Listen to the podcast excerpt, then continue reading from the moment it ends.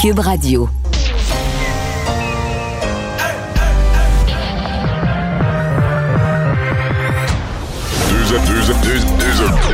Deux animateurs cohérents, deux visions différentes. Une seule émission, pas comme les autres. Mario Dumont et Vincent Dessureau. Cube, Cube Radio. Bonjour tout le monde, bienvenue à Cube Radio, bienvenue à l'émission. On a deux belles heures à passer euh, ensemble. Bonjour Vincent. Salut Mario.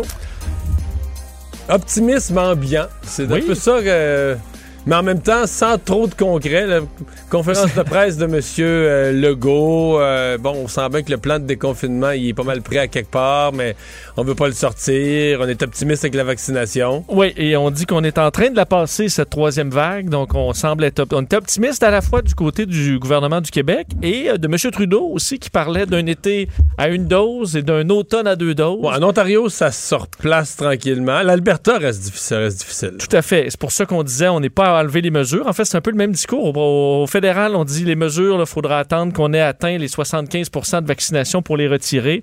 Et au Québec, ben, on nous dévoilera. Là, vraiment, on sentait ça dans l'air. On est à travailler sur un plan de déconfinement. Et dans les prochains jours, on commencera à nous révéler. de vaccination au Québec, là, on le voit comme les navires autrefois qui voyaient, qui voyaient terre, là, on voit terre. Il arrive vite, oui. Et on va aller rejoindre Paul Larocque. C'est le moment de joindre Mario en direct dans son studio à, Cube Radio. Salut Mario. Bonjour. Je t'écoutais euh, pendant ton émission à LCN ce matin quand tu étais avec, euh, avec euh, Régent Tremblay, parlant de ce qui s'est passé hier au, Centre Bell. Tu, sais, tu disais à Régent, pars-moi pas, pars-moi pas. Mario, tu es scandalisé par cette page sombre de l'histoire du Canadien qui a été écrite euh, hier soir, là, je le rappelle. pas de Québécois dans l'alignement du Quand je disais, par moi pas, il y a deux ingrédients. Moi, je suis vraiment déçu par euh, la difficulté du Canadien à développer ses joueurs, tout court. Euh, peu de jeunes joueurs issus de...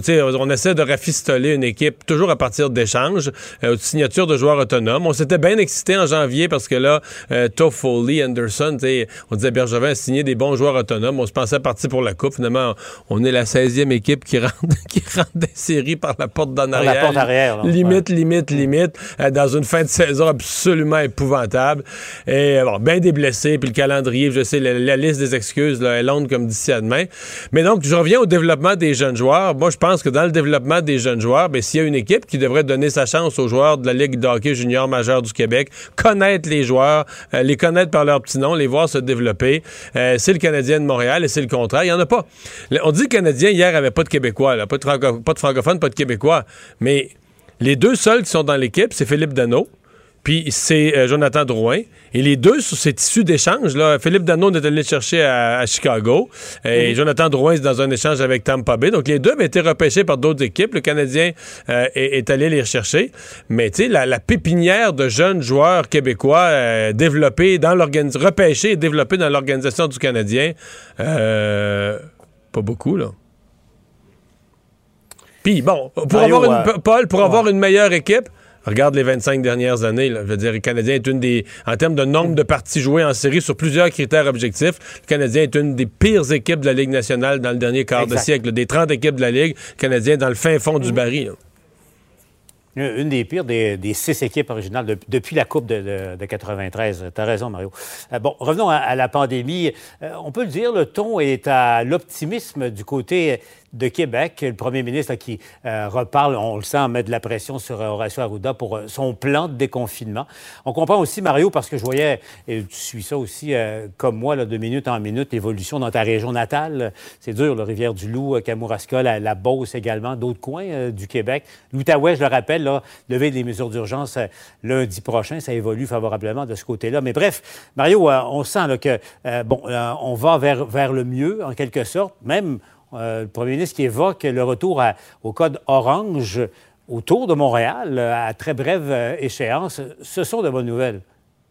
Oui, le ton général est à l'optimisme. Je pense quand même que le premier ministre garde euh, dans, son, dans sa mallette son plan de déconfinement. Et moi, je suis d'accord là-dessus.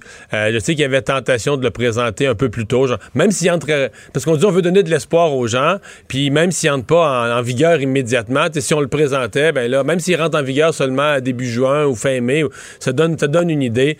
Moi, je, je, on veut plus la vivre, celle-là. Euh, je pense il reste des régions probablement que ça retient M. Legault, ça aussi. On parlait du Bas-Saint-Laurent tout à l'heure, euh, les cantons de l'Est, qui est passé au rouge hier, des régions où et ça, probablement que ça donne au gouvernement quand même un avertissement que ça reste fragile.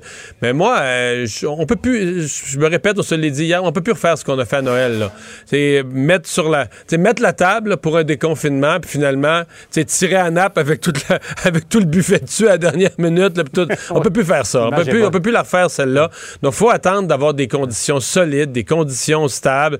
Et euh, quand on quand on y va pour le déconfinement, quand on dit la prochaine fois aux restaurateurs, aux gens, euh, on rouvre, ben c'est correct. Ils rachètent. comment ils remplissent leur frigidaire avec la confiance que cette nourriture-là, ils vont pas la donner à des banques alimentaires in extrémistes pendant une, fin de soirée parce que le restaurant referme. Mais je pense que là-dessus, il faut avoir une, il faut, faut avoir une, euh, les pieds sur le solide. Puis on comprend qu'on n'est pas à une semaine près. les chiffres sur la vaccination sont très encourageants. Quand Christian Dubé, moi, j'avais pas réalisé, quand Christian Dubé, il reste moins, moins de trois quarts de million, le 700 quelques mille personnes à prendre leur rendez-vous. Puis on, va avoir, ils ne seront pas tous vaccinés, mais ils auront au moins leur rendez-vous. On va avoir le nombre pour avoir euh, l'immunité collective. Donc, on, on, on le voit, le, le, bout. C'est plus comme si c'était quelque chose de théorique. C'est là, c'est devant nous. Donc, prenons le temps. On n'est plus, à cette étape-ci, je pense qu'on n'est plus à une semaine près euh, de manquer son coup en mm-hmm. termes de... Puis, les gens qui n'aiment pas les mesures, les gens qui rejettent les mesures de toute façon, ne sont plus à une semaine près, eux autres non plus. Donc, euh, je pense que M. Legault doit prendre le temps, quand tout sera prêt, euh, il l'annonce. Et puis euh, là, progressivement, je pense qu'en deux, trois, quatre étapes, il y aura différentes étapes. On recommencera, on fera ce qui est tant attendu, on recommencera une vie plus normale. Puis évidemment, la vaccination, c'est les 25-30 ans les prochains à, pouvoir s'inscrire. Le Québec qui reste au moment, j'ai vérifié tout à l'heure, la, province où ça vaccine le plus. Je parle des provinces, là, en, mais, ce moment, Mais Paul, Paul là-dessus, le Canada le Canada, ce matin, j'ai trouvé ce tableau que j'ai présenté à l'émission. Ben oui. Le Canada ben est rendu, là, quand on prend pas la vaccination totale, parce qu'il y a des pays qui ont pris bien trop d'avance sur nous autres, mais la vaccination par semaine au prorata de la population. Donc, par rapport à, la grosseur de sa population, combien de vaccins sont donnés par semaine? Ah, écoute, le mois de février et mars, la courbe, le Canada était loin d'un pays du monde. Puis là, on a monté, monté. Puis là, la courbe, pour la semaine qui vient de se passer, poup, le Canada, la Coupe du Canada se pointe première au monde devant l'Allemagne, l'Italie. Parce que là, ce qui se passe, c'est que, par exemple, les Américains, c'est pas qu'ils manquent de vaccins. Les vaccins, il y en a en masse. Mais c'est que la vaccination ralentit. Le taux de vaccination, par exemple, par 1000 habitants va ralentir parce qu'il y a moins de monde, là, les plus intéressés, les gens qui voulaient vraiment se faire vacciner, ils sont, ils se sont présentés là, rapidement au centre de vaccination. Alors, les Américains sont à l'étape maintenant de convaincre des gens à faire du recrutement et ça va moins vite. Mhm. Ça va moins vite. Donc, euh, le Canada, et ça, faut le donner à M. Trudeau, la vaccination a connu du retard au début, mais les doses sont finalement rentrées. Il faut le donner le crédit aux provinces aussi, dont le Québec, qui est la championne, euh, ça vaccine. Et euh, ben là, le Canada est passé, le Canada, la semaine passée, au prorata de sa population, était le pays qui est le plus vacciné dans le monde. Bravo. Comme quoi, c'est presque la fable de La Fontaine. Le lièvre et la tortue, hein? Il suffit, euh, rien ne sert de courir, Mario. Il suffit de partir à temps. Ouais. Je te laisse retourner à ton émission. Salut. On te retrouve au TV Nouvelle. Alors, euh, ben Vincent, euh, faisons d'abord le bilan du nombre de cas chez nous qui très, très, très, très semblable à celui d'hier. oui, et qui est effectivement empreint euh, d'optimisme. C'est sûr que c'est les chiffres qui amènent cet optimisme-là ambiant euh, chez nos politiciens. 660 nouveaux cas, 9 euh, décès, moins 3 personnes hospitalisées, plus 5 personnes aux soins intensifs. et par région, il y a des régions qui vont exceptionnellement bien. Le capital national, c'est 38 rappelez qu'il n'y a pas si longtemps, on était euh, presque au-dessus de Montréal. Euh, on a effectivement dépassé les 300 à un certain moment. Donc, euh, Bas-Saint-Laurent, par contre, 55. C'est toujours. on a de la misère. ça va très mal. quand tu dis qu'il y en a plus au Bas-Saint-Laurent, puis en fait, tout ça, c'est même pas dans le Bas-Saint-Laurent, c'est dans la moitié ouest du Bas-Saint-Laurent. Kamouraska, Rivière-du-Loup, Témiscouata, les Basques, 4 MRC qui ont plus de cas que toute la grande région de la capitale nationale. Des éclosions dans des milieux de travail. on va parler tout à l'heure au syndicat d'une entreprise eux, qui ils pensent carrément qu'on devrait fermer. Et euh, bon, pour ce qui est de Montréal, 168, euh, effectivement, c'est assez bon. C'est généralement en bas de 200 depuis, euh, depuis plusieurs jours. L'Outaouais, 27. dans le, Grand Montréal aussi, la notière, 15, 15 cas. Donc, et la Montérégie, qui a souvent été très élevée malgré des baisses, ben là, sont à 73. Alors, c'est plus positif. Chaudière-Appalaches, 80. c'est beaucoup plus élevé. comparé quand même à Québec, c'est beaucoup moins bon. Là où on a une meilleure journée aussi, c'est en Ontario. Euh, meilleure journée depuis le mois de mars euh, dans le cas de l'Ontario. 2073 cas. C'est encore élevé, mais il faut se rappeler qu'à la mi-avril, on était à près de 5000. On avait failli atteindre le 5000. 15 décès, toujours 800 personnes aux soins intensifs. Donc, la pression est encore là. Ça prendra quelques semaines avant de, soulager vraiment le système de santé. Mais on s'entend que ces décès-là vont, vont euh, ces, ces, cas-là vont générer moins de personnes à l'hôpital et vont grandement aider à reprendre le contrôle en Ontario. Quelques autres nouvelles. On a résumé avec Paul tout à l'heure l'atmosphère générale du point de presse, mais quelques autres nouvelles bien concrètes qui en sont sorties, entre autres pour des régions. Oui, euh, donc y aller quand même, là, euh, c'était pour, un peu partout euh, des bonnes nouvelles, à l'exception de certaines sous-régions. Entre autres, l'Outaouais, à partir de lundi, les mesures d'urgence sont retirées. Les élèves, donc, qui peuvent retourner à l'école, les commerces qui peuvent rouvrir, les commerces non essentiels qui étaient fermés, le couvre-feu qui va passer à 21h30. Dans ces, les sous-régions là, où on devra rester en mesure d'urgence, Témiscouata, Kamouraska, les Basques et Rivière-du-Loup, tandis qu'à Rimouski, on peut lever euh, les mesures. C'est une demande du maire de Rimouski. Tout à fait. Euh, Mais ça reste fragile, parce que là, je parle de ma région.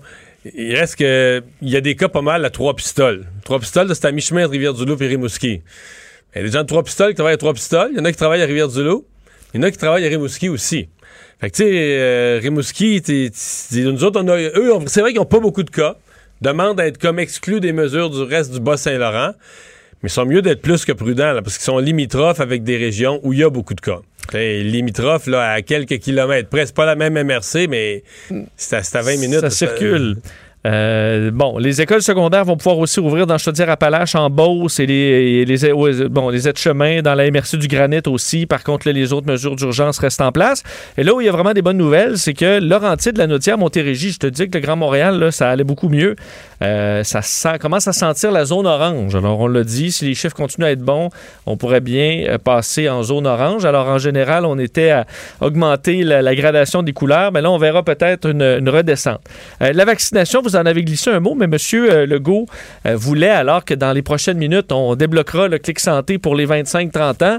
Euh, T'en es rendu à dire les prochaines minutes, parce que techniquement, c'est demain matin, mais c'est jamais le matin. C'est toujours, la... toujours la veille. Et à date, ça a toujours été un petit, peu plus tôt. À de plus en plus tôt. Alors, ça peut qu'aujourd'hui, que ce soit à 5 heures, mais il, y a deux jours, c'était, je me trompe pas, même un peu avant 16 heures. parce que moi, les, 45 ans à AstraZeneca, quand je me suis fait vacciner, je pense que c'était, mettons, à 10 heures le soir, quelque chose comme ça, qu'on avait qu'on est allé vérifier. Mais là, la dernière fois, là, pour les 30, 35 ans, c'était 7-8 heures le soir, même pas. Euh. Ben, même pas. Moi, dans mon cas, c'était 5, euh, il était 4h30. Euh, et euh, je pense qu'il y a deux jours, là, c'était euh, un peu avant. D'ailleurs, notre collègue Alex lui surveille, surveille fait, on fait une mise à jour sur l'ordinateur. On, vous le dira si vous êtes. Lui, il y a 25 ans. Donc, si Alex, si Alex décolle de ma vue, de la fenêtre devant moi, on le saura. On avertit les gens de 25 à 29 ans, allez prendre votre rendez-vous. Et aussi, M. Legault a quasiment fait un slam là, pour, pour inciter les jeunes pour aller se faire vacciner. On peut entendre un extrait, quelques rimes bien lancées là, pour essayer de vous convaincre d'aller vous faire vacciner. Je veux faire un appel à tous les jeunes du Québec. Euh, vacciner, euh, ça rime avec liberté, ça rime avec solidarité, puis ça rime surtout avec bel été. Bon. Ah. Il aurait dû le faire faire par Corias, oui, je pense qu'il écrit quand même mieux que ça. Euh, c'est simple. Ah oui, OK, OK. Euh, je sais pas si ça... L'été s'en vient, puis euh, l'été s'annonce mieux que l'été passé. Ah. C'est comme on l'appelle la semaine des gens. Semaine des semaine des gens. Je veux faire un appel à tous les jeunes du Québec. La semaine des gens. vacciner, ça rime avec liberté ça rime avec solidarité, ça rime surtout avec bel été. Ah, Sébastien bon, avec ça. On, on, fait tout pour vous convaincre, là, les jeunes. Euh, alors, je, écoute, ça marchera peut-être. Honnêtement, je pense pas qu'ils ont besoin de ça, euh, Mario, euh, de se faire convaincre. Je pense que vraiment, les, les, la réponse est bonne. Monsieur Legault disait effectivement, l'été s'en vient, ça s'annonce mieux que l'été passé, rappelant que y a, on a la moitié moins de gens hospitalisés qu'au même moment l'an dernier. Et pour ce qui est des décès, c'est dix fois moins. Évidemment, il y a des variants, là, donc il y, a, un peu des, du bon et du moins bon, mais on a de l'espoir et on dit, là, et on le sentait, dans les prochains jours, on nous arrivera avec un, plan.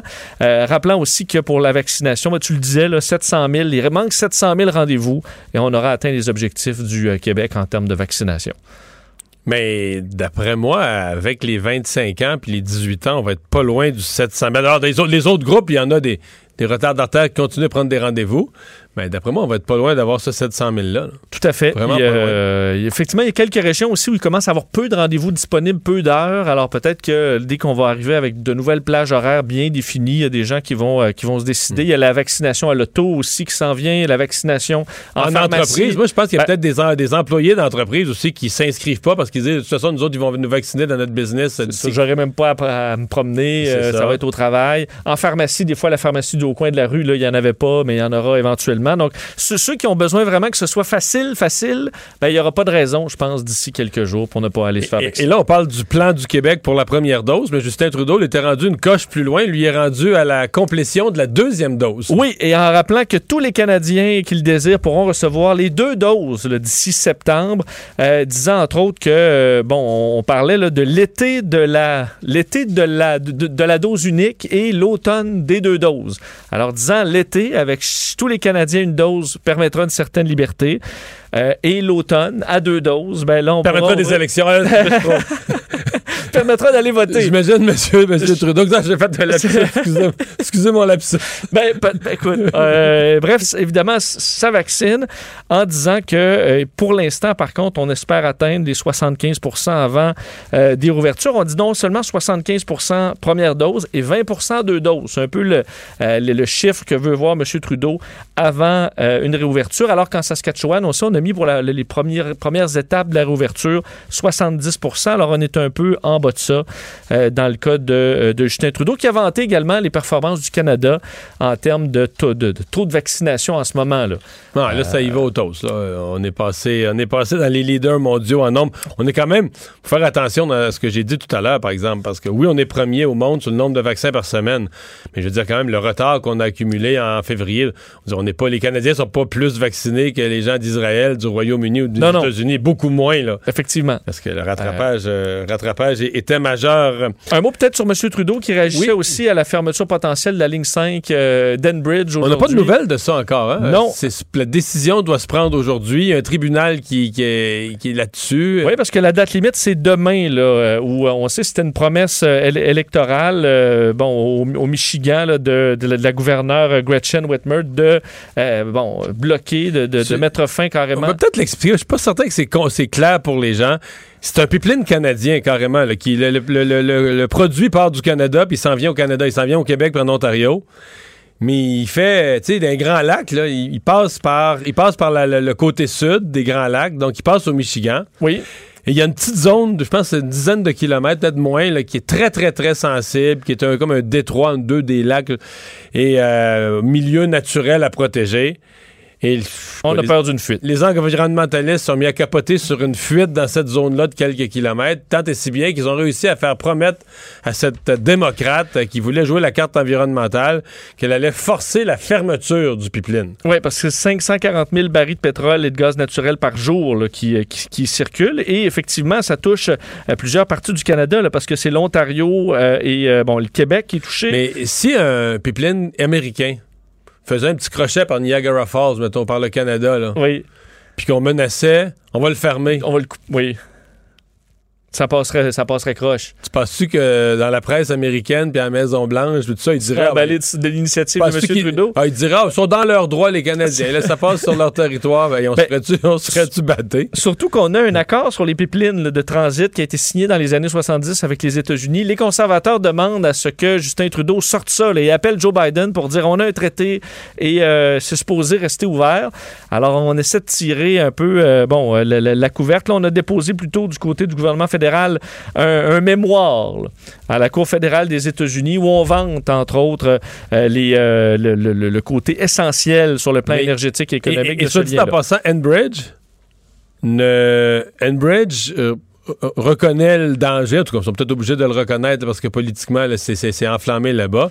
Je pense que c'est un demi-milliard. Le mont- le mon- je me souviens plus le montant, je me souviens qu'il il est inimaginable. Là, c'est un demi-milliard, 500 millions qui sont prêts à mettre pour sécuriser, réenvelopper, là, de je sais plus quelle manière, là, ces kilomètres-là dans cette zone si précieuse du point de vue environnemental. Mais euh, là, c'est plus une question de délai. C'est que là, c'est comme si euh, la, la gouverneure a dit ben là, ben, en attendant que les travaux soient faits, euh, On ferme tout. On ferme, on ferme le, on ferme le tuyau. Là. Alors Cambridge dit ben non, on, on va faire les travaux, puis en, en attendant, on a besoin d'approvisionner. Mais je sais pas ce que ça fermait, là. euh, euh, Emmanuel la traverse, mais j'avais jamais vu le chiffre. Emmanuel me disait ce matin que c'est près des trois quarts des approvisionnements de pétrole du Québec qui passent par là. Un vrai problème. C'est énorme. Et tu as vu quand même aussi les conséquences de ce, ce- ce piratage Oui. euh, massif d'une compagnie américaine avec un des plus gros réseaux de, de pipeline au- dans l'est des États-Unis qui, euh, qui a été bloqué. D'ailleurs, euh, il y avait une, une sorte de frénésie à la pompe là, parce que les Américains ont peur de, de carrément euh, man- manquer de pétrole à la pompe en raison de ce, ce cas de piratage extrêmement grave qui euh, doit être un réveil à tout le monde. Mais moi, quand j'ai vu, quand j'ai vu des Américains là, qui avaient peur de manquer de pétrole comme ça, des stations-service, moi, je suis allé m'acheter du papier de toilette. Pour être bien bien sûr. moi, Il t'en reste pas de la dernière fois? non, non, moi, dès, que je, dès que je vois quelqu'un qui a peur d'une pénurie de quelque chose, moi, je vais stocker du papier de toilette. C'est bon, c'est bon. T'as été chaudé. J'ai toujours pas compris celle-là. Une personne ne stockait pas du vin, stockait du papier de toilette. Il y en Euh, a ont encore pour quelques années. Là. ah oui, c'est sûr qu'il y a des gens qui sont Ils corrects. sont au tas de la pile encore. Là. Ils achètent plus de Kleenex. Non, Ils pour se un bout. du papier de toilette. Il y en a Jusqu'en trop. 2030. Bon, euh, inquiétante fuite de données euh, sur un site Internet lié au ministère de la Famille. Ouais, on parlait de fuite de pipeline, là, mais là, on est vraiment dans le concret parce que euh, c'est euh, un dossier qui, bon, qui est in- intéressant et complexe, là, celui du site La Place 05. Un, bon, un site qui permet, qui, qui- qui est géré par la coopérative Enfance Famille, qui permet euh, d'inscrire son enfant sur une liste d'attente. On sait que, euh, ben, on a appris hier que, euh, fait, à la coopérative, qu'on avait été piraté et qu'une personne a téléchargé une liste de 5000 euh, enfants, en fait, et leurs données. là. Donc, on parle ici de le nom, date de naissance, numéro de téléphone, date d'inscription sur, sur le site, noms des parents. nom des parents, et qu'on a fait une recherche ciblée sur le nom Mathieu Lacombe, puisque les informations de Mathieu Lacombe, le ministre de la Famille, et d'un autre Mathieu Lacombe, un homonyme, ont été recherchées. Alors, on comprend qu'il y a un pirate informatique qui a été capable d'accéder à cette liste-là, qui a bloqué à 5000 parce qu'on ne peut pas, c'est comme la protection, c'est pas une protection fantastique, là, mais tu peux pas télécharger plus de 5000 euh, Données. C'est comme un là, de- mécanisme de sécurité. là. alors, à 5000, ça arrête. Et dans ces 5000-là, on comprend qu'on a ciblé euh, les données du ministre de la Famille, Mathieu Lacombe. Alors, il y a vraiment, il semble avoir un intérêt politique euh, derrière ça. Ça amène une enquête policière pour essayer de comprendre ce qui s'est passé à la Sûreté du Québec, mais qui inclut aussi la GRC et le Centre gouvernemental de cyberdéfense. Alors, on voit quand même que on Mais, prend ça très euh, au Ce sérieux. matin, je parlais à Paul Laurier, l'expert en sécurité de l'ancien de la SQ, puis il me disait quand la GRC débarque dans le dossier, parce que c'est un, dossier d'intérêt national, quasiment de terrorisme ou d'une menace contre un pouvoir établi, dans ce cas-ci un ministre qui. Mais très au sérieux, là. Oui, effectivement, parce que pense il y a- y l'adresse du quelqu'un qui a l'adresse du ministre, qui a les informations personnelles sur sa famille. Euh, le ministre ne va pas être très content de ça. Alors, on prend ça tout à fait euh, au sérieux parce qu'il y a des questions. Est-ce que c'est quelqu'un d'extérieur? Est-ce que c'est quelqu'un de l'intérieur aussi qui aurait pu avoir accès euh, à ces données-là? Euh, Paul Laurier me mentionnait ça. Souvent, on, on a tendance à imaginer le, le hacker, le pirate informatique, euh, Dans son sous-sol. dans son euh, sous-sol, caché à noirceur avec les stores fermés. Mais ça peut être quelqu'un qui, de jour, travaille dans un ministère, travaille dans un lieu très public, puis de jour fait semblant de, de, de collaborer, là, de, de- fait son travail qu'on lui demande. Se, se- critique pas l'organisation, mais une espèce d'agenda caché, là, tu sais, quand il... peut fouiller certaines informations. Absolument, absolument. Une espèce de double vie, ni plus ni moins, entre la espèce de version officielle où de 8 à 5, tu es très gentil au bureau, mais que tu profites des mots de passe, des codes, de ta connaissance de l'informatique, des méthodes, des systèmes euh, pour euh, faire un autre job de soir ou de nuit. là. Donc, on espère qu'il a laissé des traces et qu'on pourra euh, retrouver l'origine de cette fuite. Mais malheureux à dire, mais nos autorités policières n'ont pas, pas un si fort bilan là, en matière euh, de- de- de- de- d'arrestation. sais, Il il y a aussi qu'il y a tellement eu de fuites, Mario rendu là, est-ce que nos données valent encore quelque chose? Ben, ça circule. euh, ouais, je pense ça que oui, quand circule même. vraiment. Non, je, je suis tout à fait d'accord, mais ça commence à, Non, non, à être inquiétant, la ça. quantité de fuites ouais, au Québec. Et finalement, grève dans 45 cégeps. Oui, pour les professeurs de 45 cégeps Ouais, de la province. Excuse-moi, c'est rendu que les pirates informatiques sont avec deux listes, puis ils disent, voyons, il reste-tu au 41, 24, Saint-Denis, ou 42, 24? Là? Vous dites, il a changé, il a changé d'adresse. euh, Ouais, donc, il y en a une des deux sources qui est une erreur. Là. Oui, ben effectivement. Donc, euh, c'est sûr qu'il y a des gens, des gens qui sont pas chanceux, là, des gens que leurs données sont volées, ont été volées six fois. Là. Ouais, et surtout que tu mets juste des jardins C'est déjà quasiment les Québécois. et c'est- une, première fois. et des données très, très personnelles. Donc, rendu là, tu as des piratages de moins grande Ouais. envergure qui, effectivement, sont, euh, sont, sont, sont, à la limite Oui, moins donc graves. grève dans les cégeps. Euh, ouais, les grèves euh, donc des, des syndiqués affiliés à la CSN. C'est une grève de deux jours, donc qui commençait ce midi, va se terminer le 13 mai euh, à midi. On le sait, bon, c'est on est en négociation. Là, les conventions collectives qui sont échues depuis un peu plus d'un an. On a fait des négociations. On avait même entamé avant le, euh, que ces conventions soient échues des négociations, mais qui n'ont pas donné de résultats. Alors bon, le salaire est au centre de ça, précarité, euh, des, des demandes de plus de ressources également. Alors, euh, les enseignants qui dénoncent, entre autres, la rémunération accordée aux chargés de cours. On dit que pour donner le même cours, ils reçoivent 50% du salaire d'un enseignant euh, régulier. Et ça va se poursuivre puisque les enseignants des cégeps affiliés à la centrale des syndicats du Québec, eux, vont débrayer durant une journée jeudi. Alors, c'est un peu le marathon des négociations. Pendant les examens. sais que la, grève des cette semaine, il y avait des examens. La semaine prochaine aussi. Cette semaine, il y avait des examens. Donc, il y a des jeunes en fin de semaine qui étudiaient au cas où. Parce qu'il y avait un examen, mais là, on leur disait il y, a, il y a de la grève. Mais en même temps, on avait, on a, certains profs ont expliqué aux jeunes que, ouais, mais là, il peut y avoir une entente avec le gouvernement, une entente de dernière Ouais. minute, il y a des négociations. coules à cause de ça. Ben, regarde, si les enseignants disent, parce que moi, j'ai déjà été dans des associations étudiantes, j'ai été témoin que les, les- les- les syndicats de profs s'occupent bien de l'amitié avec l'association étudiante, parce qu'ils se disent, si jamais on fait une grève, faut que Faut les l'association- avoir de notre bord. faut les avoir de notre bord. Puis ils vont toujours te gâter, puis les grands syndicats a- aident les, les petites associations étudiantes à se financer, puis tout ça pour les avoir de leur bord. Mais ils sont jamais contre une grève, les associations Non. étudiantes, quand même, par Non, mais, les, pas, les, pas les trois membres de l'association étudiante, les élèves eux-mêmes, les étudiants. Si tu te demandes s'ils sont contents de la grève s'ils appuient les profs, là, hey, ils sont furieux. là.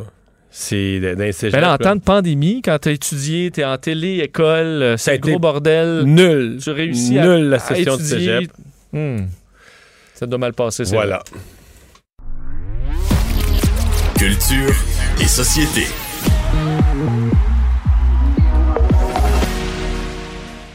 Bonjour Anaïs. Euh, Bonjour, messieurs.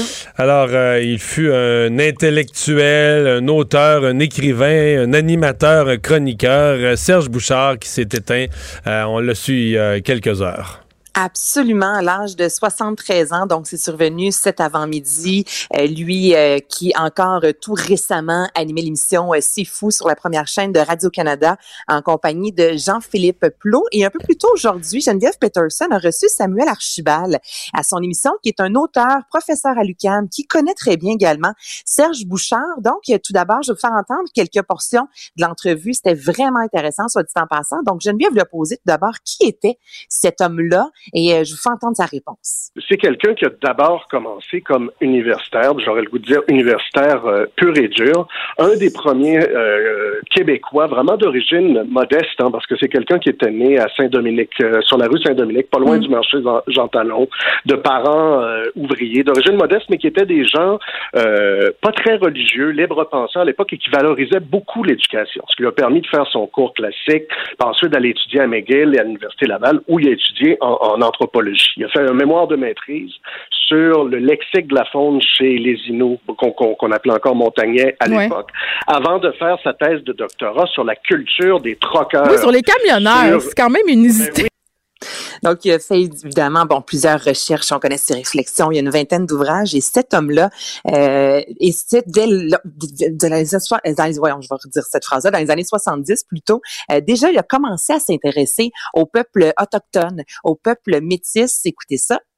on était en train de découvrir ou de redécouvrir, si on les avait déjà découverts pour vrai, les peuples autochtones du, du Québec. Et lui, il, il, a été parmi cette génération de, de, de pionniers-là, de pionniers-là. Et ça a été peut-être une de ses grandes complicités. On parlera des autres, mais je pense qu'il avait un ami, Georges Mestecocho, qui venait d'Equanchit, de Mingan, euh, et dont le père était un, un, un trappeur inou. Et donc, il est allé, euh, ça a été son terrain de recherche, il est allé vivre, il a été accueilli par Mathieu Mestecocho pendant euh, ces années-là il lui a consacré un livre qui a été euh, euh repris euh, par la suite. Mais donc, il a vraiment, comme ça, été commencé à documenter à la fois le mode de vie traditionnel et comment ce mode de vie-là est en train de se transformer dans ces années-là dans ces années-là. Et par la suite, euh, M. Bouchard est devenu, entre autres, consultant pour diverses instances gouvernementales. Et aujourd'hui, vous l'avez sans doute vu passer, messieurs, sur les médias sociaux.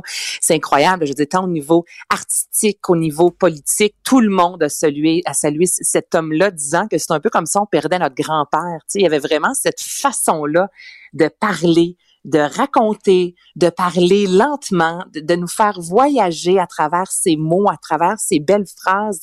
Et euh, justement, la dernière euh, dernière extrait que je vais vous faire entendre, en fait, c'est son amour pour la langue française, son amour pour l'humain. Je pense que c'est vraiment ça aussi euh, que les Québécois vont se rappeler de Serge Bouchard. Je pense que c'était aussi vraiment quelqu'un qui était un écrivain.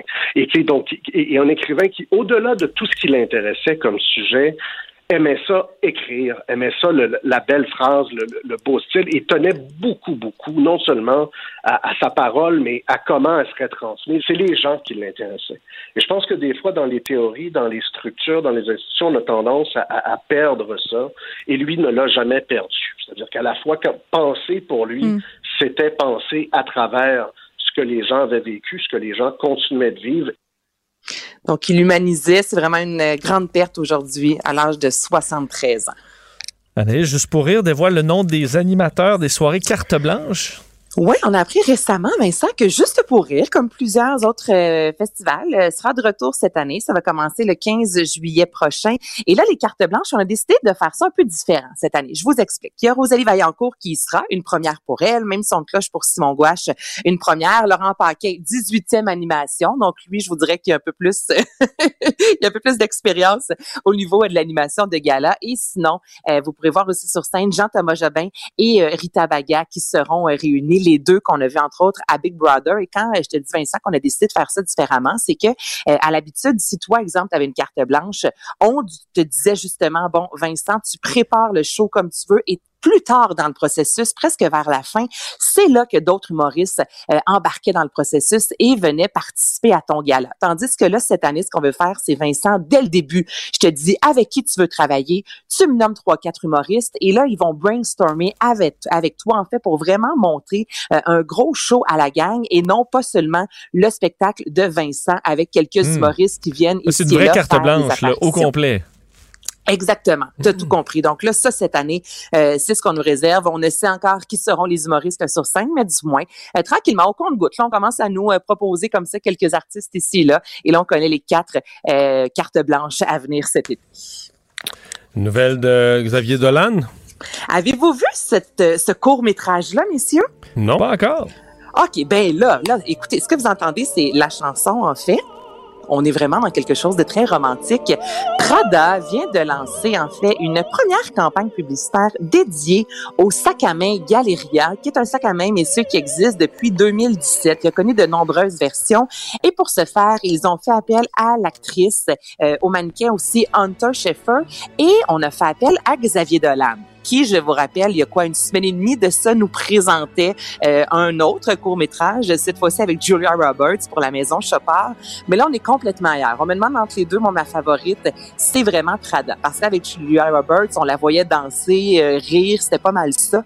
Tandis que là, je vous dis, c'est un court métrage, c'est un voyage. On est dans quelque chose de très romantique, dans une vieille chambre avec de la tapisserie rose, des planchers justement, de la grosse moquette rose. C'est vraiment éclaté. Euh, c'est de toute beauté comme euh, court métrage et c'est une autre belle incursion là, dans le monde de la mode pour Xavier Dolan qui a eu lui aussi, l'on parlait de carte blanche il y a deux secondes là, au niveau de l'humour, mais il y a vraiment une carte blanche. Il avait aucune directive, pardon, tenue à le mentionner sur les médias sociaux. On a dit à Xavier Dolan, viens-t'en, fais ce que tu veux. Et c'est vraiment un excellent résultat. Et la deuxième partie de la série Lupin, ça s'en vient? Là, est-ce que vous avez vu la première partie, les deux? Moi, je l'ai pas vu. Toi, t'as pas vu. Toi, Vincent?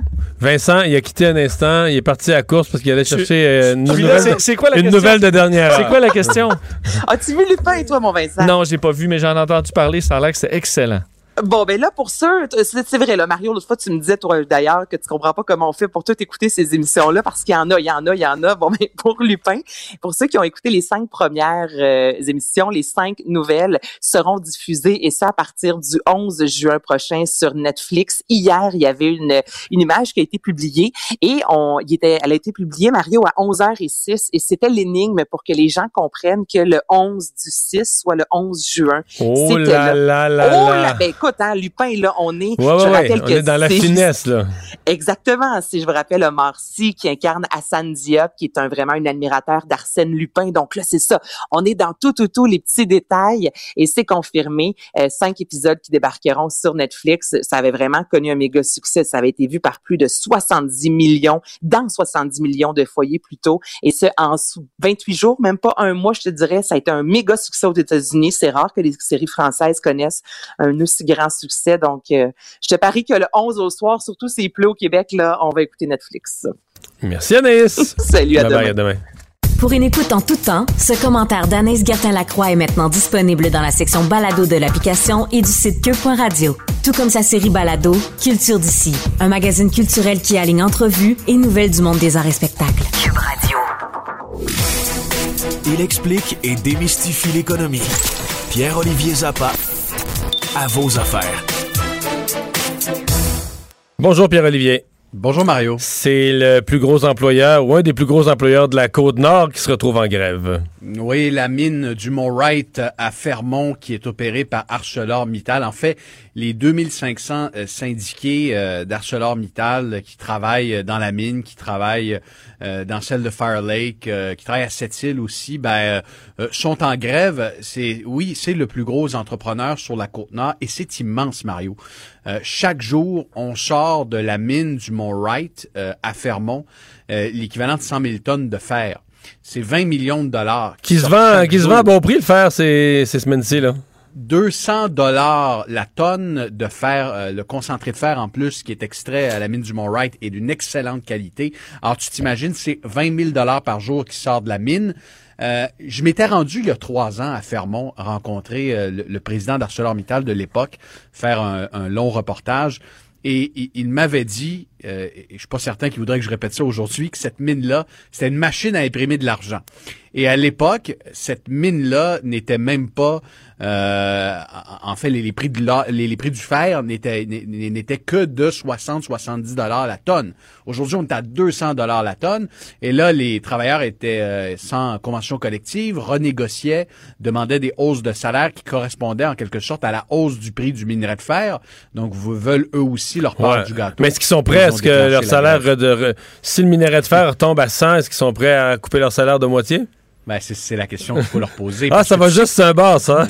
Tu sais combien gagne en moyenne un travailleur minier à Fermont, Mario, sur la mine? Je dirais 90 à 100 000. Écoute, selon les chiffres d'une étude indépendante, on parle de 150 000 euh, 150 000 pour ceux qui travaillent dans la mine. Là, ils On sont en grève. De- Hmm. oui, ils sont en grève parce qu'ils souhaitent une augmentation salariale de 2,5% On va les recevoir euh, ce soir. euh, on va voir le, le représentant syndical à, à l'émission. On on- Ils veulent mettre fin à leur- l'exploitation.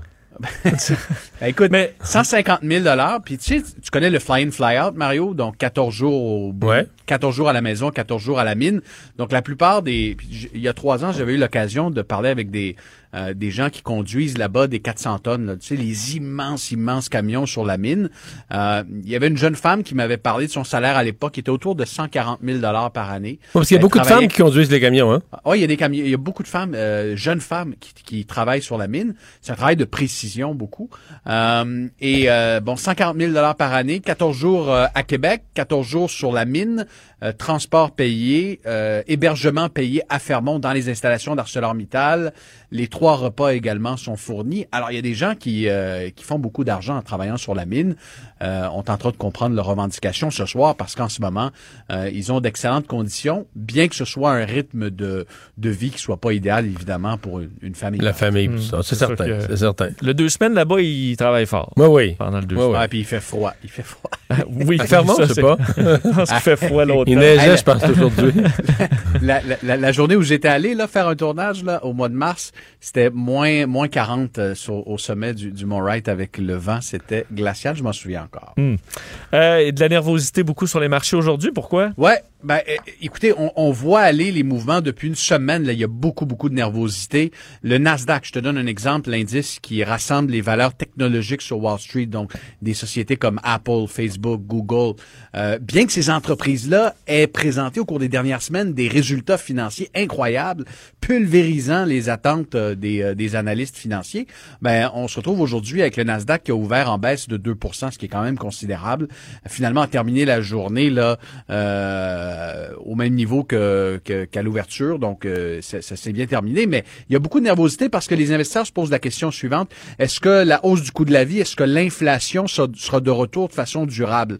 On en a déjà parlé à l'émission, mais Mais je pense c'est- aussi c'est- qu'il y a l'autre question, c'est est-ce que ça, dans le cas du Nasdaq, est-ce que ça a trop monté, là?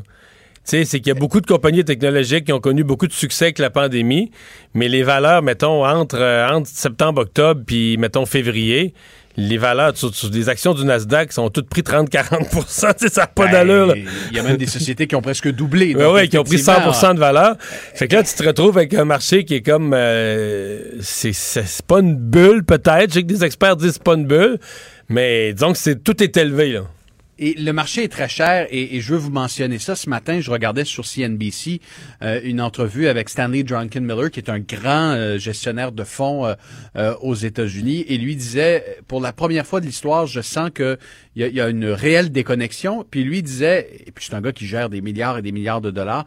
D'ici la fin de d'ici la fin de l'année 2021, je vais probablement avoir retiré tous mes investissements en bourse. Euh, lui pense que ça va continuer à augmenter pendant un certain temps, mais le fait qu'il y ait une inflation, que, que les, ma- la- la- les matières premières coûtent extrêmement cher, que les taux d'intérêt aux États-Unis risquent de rester extrêmement bas pendant longtemps parce que la Banque centrale américaine a refusé de, euh, de, de dire qu'elle allait hausser à court terme les taux d'intérêt, ça risque de favoriser l'inflation et selon lui, l'inflation sera là pour durer alors que le gouvernement américain a envoyé des chèques à tout le monde. Ouais. Et Euh, l'inflation n'est pas l'ami de la bourse. Non, pas du tout, parce que quand l'in- l'inflation est de retour, ben, les gens ont un petit peu moins d'argent dans leur budget discrétionnaire. Pour te donner une idée, Mario, là, de- de- des chèques qui ont été envoyés euh, aux Américains, euh, le- plan de relance euh, du, gouvernement de, Joe Biden, l'administration Biden, il y a même des Américains qui ont quitté les États-Unis depuis plusieurs années, qui sont installés au Québec et qui reçoivent des chèques. Euh, hier, hier soir à l'émission, euh, j'ai reçu l'appel d'une dame qui me posait la question est-ce que c'est normal? Ça fait plusieurs années que j'ai quitté les États-Unis. Je touche une partie de la pension de mon conjoint américain qui est décédé, puis j'ai reçu un chèque à mon nom de 1400 dollars. Mais j'ai dit à cette dame-là il n'y a aucun problème, vous pouvez l'encaisser. C'est-à-dire que tous ceux et celles qui reçoivent des chèques parce qu'ils sont soit citoyens américains et résident au Québec, ou encore ils avaient un conjoint résident américain et ils touchent aujourd'hui une partie de leur pension, il n'y a aucun problème, vous pouvez toucher le chèque, parce que contrairement à la PCU euh, qui euh, ne s'adressait qu'aux résidents canadiens qui habitent au Canada, euh, ben, aux États-Unis, l'aide est pas mal plus généreuse. Tous les Américains, peu importe où ils se trouvent sur la planète, s'ils ont euh, rempli des déclarations de revenus au cours des dernières années aux États-Unis, ben, vont recevoir un gros chèque de 1400 dollars signé Joe Biden. Conclusion, je m'étais trompé durant toute la dernière année. Justin Ouais. Trudeau est finalement un économe. Merci Il est beaucoup. cheap, Mario. Merci beaucoup. euh, Il y a pas de quoi. Bye bye. Le remède à la désinformation. Mario Dumont et Vincent Dessureau. Cube Radio. On le sait, il reste quelques régions au Québec euh, qui sont euh, au rouge foncé, euh, où c'est particulièrement difficile. C'est le cas de la région euh, du Bas-Saint-Laurent et, entre autres, euh, des éclosions. Comme ça s'est produit à plusieurs endroits. Quand il y a beaucoup de cas, il finit par y en avoir beaucoup dans les milieux de travail. Yannick Morin est président du syndicat des travailleurs et travailleuses de viande du Breton, affilié à la CSN. Bonjour, Monsieur Morin. Bonjour. Euh, ça a l'air de quoi chez vous, là? Éclosion quand même importante euh, dans l'entreprise? Oui, très importante. Euh, juste pour aujourd'hui, là, on est rendu à 87 cas positifs, plus d'une centaine de personnes en isolement. Ça arrête pas de monter, là. OK. Donc, euh, est-ce que est-ce qu'il y a une explication au niveau santé et sécurité au travail? Est-ce que le lieu de, repas ou un lieu où on peut imaginer qu'il y a de la contagion? Ou est-ce que carrément, je sais que les abattoirs ont dit c'est un milieu de travail, l'air froid, humide, on pense, mais là, les gens portent le masque en travaillant. Où est-ce qu'on est-ce craint que la transmission se fait?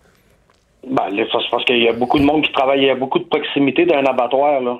Tu travailles pas à, à, deux, à 4 mètres d'une personne, là. Il y a des, il y a des endroits que les, les- c'est très proche. Ouais. Et donc, c'est même avec le, même avec les mesures, même avec le port du masque, vous avez l'impression que le- les postes de travail sont trop proches, là. Ben aussi, c'est parce que avant le début de l'éclosion, l'employeur il avait instauré quelque chose que moi je trouve que ce qui était une très bonne idée. On envoyait, disons, un département de l'abattage dîner à une telle heure.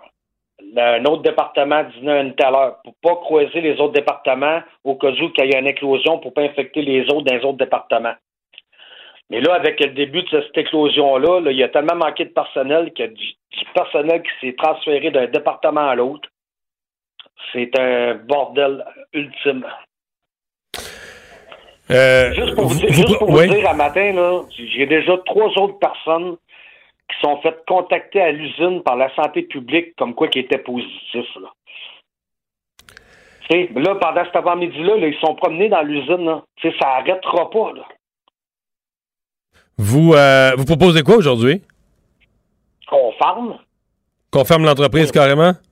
Donc, on ferme l'entreprise carrément à deux semaines parce que là, là, il y a tellement de familles qui sont infectées. Là. On peut-tu donner un répit au monde? Il y en a que leurs familles complètes sont infectées. Le, le bébé de deux mois, tous leurs enfants, leurs femmes. C'est- un scandale. Là. La CNSST, la santé publique ou le gouvernement, on dirait qu'il n'y a personne qui veut toucher à ça avec une perche de 20 pieds. On dirait que tout le monde fait le silence radio. Moi, Ouais. je comprends pas ça. Mais les, les- il reste que les approvisionnements alimentaires, même dans la première vague, même quand tout était fermé, les approvisionnements alimentaires avaient été identifiés comme des lieux euh, essentiels, là, parce qu'évidemment, c'est c'est la nourriture. euh, Ah ouais. Ouais, mais nous autres, euh, OK, ben, bon, ben oui, on peut dire ça qu'on est des travailleurs essentiels, ça on le sait. Ça aussi, c'est une autre histoire, ça. Le gouvernement devrait exiger aux employeurs de nous donner une prime. Euh, nous autres, notre employeur, il nous avait offert une vidéo comme quoi qu'il nous avait dit qu'il nous donnerait une prime tant ou aussi longtemps que la pandémie perdurera. Ça a duré une couple de semaines. Ça l'a arrêté là. Alors, Regardez aujourd'hui où est-ce qu'on est rendu, là. Est-ce que euh, vous pensez que le. le- D'abord, la, la, la, CNESST, est-ce que vous pensez qu'au niveau du gouvernement, de la santé publique, de la CNESST, on suit la situation de près, on accompagne les travailleurs, l'employeur à, à voir les mesures, à voir les zones à risque et les zones où la transmission est plus à risque? Est-ce qu'ils sont. Est-ce que vous les sentez présents? Ah, c'est sûr, le, le- le monde, ils tiennent leurs mesures, mais tu sais, c'est tellement transmissible. euh, On dirait que ça prend à rien pour être contagié, pour, pour être contaminé de ce virus-là. Sais- Donc, vous dites qu'il y a 87, présentement, 87 employés, quoi, depuis deux semaines, deux, trois semaines, là, qu'ils l'ont qu'ils l'ont eu? Ça a commencé, le- là, ça a commencé les premiers cas le 29-30 avril. Donc, 87 cas en deux semaines, mettons. Ouais, à peu près. Ouais, c'est. Est-ce qu'il y, a- est-ce- est-ce qu'il y en a dans le groupe qui sont, qui sont très malades? Euh, oui. OK. Est-ce que. Est-ce que vous. Pas tous les employés un par un non plus. Non, là, je comprends. Est-ce que les employés sont vaccinés? Parce que c'était quand même un groupe prioritaire des travailleurs, les travailleurs essentiels euh, des, des, euh, de la transformation alimentaire avaient été identifiés comme un groupe prioritaire. Est-ce que tout le monde est vacciné?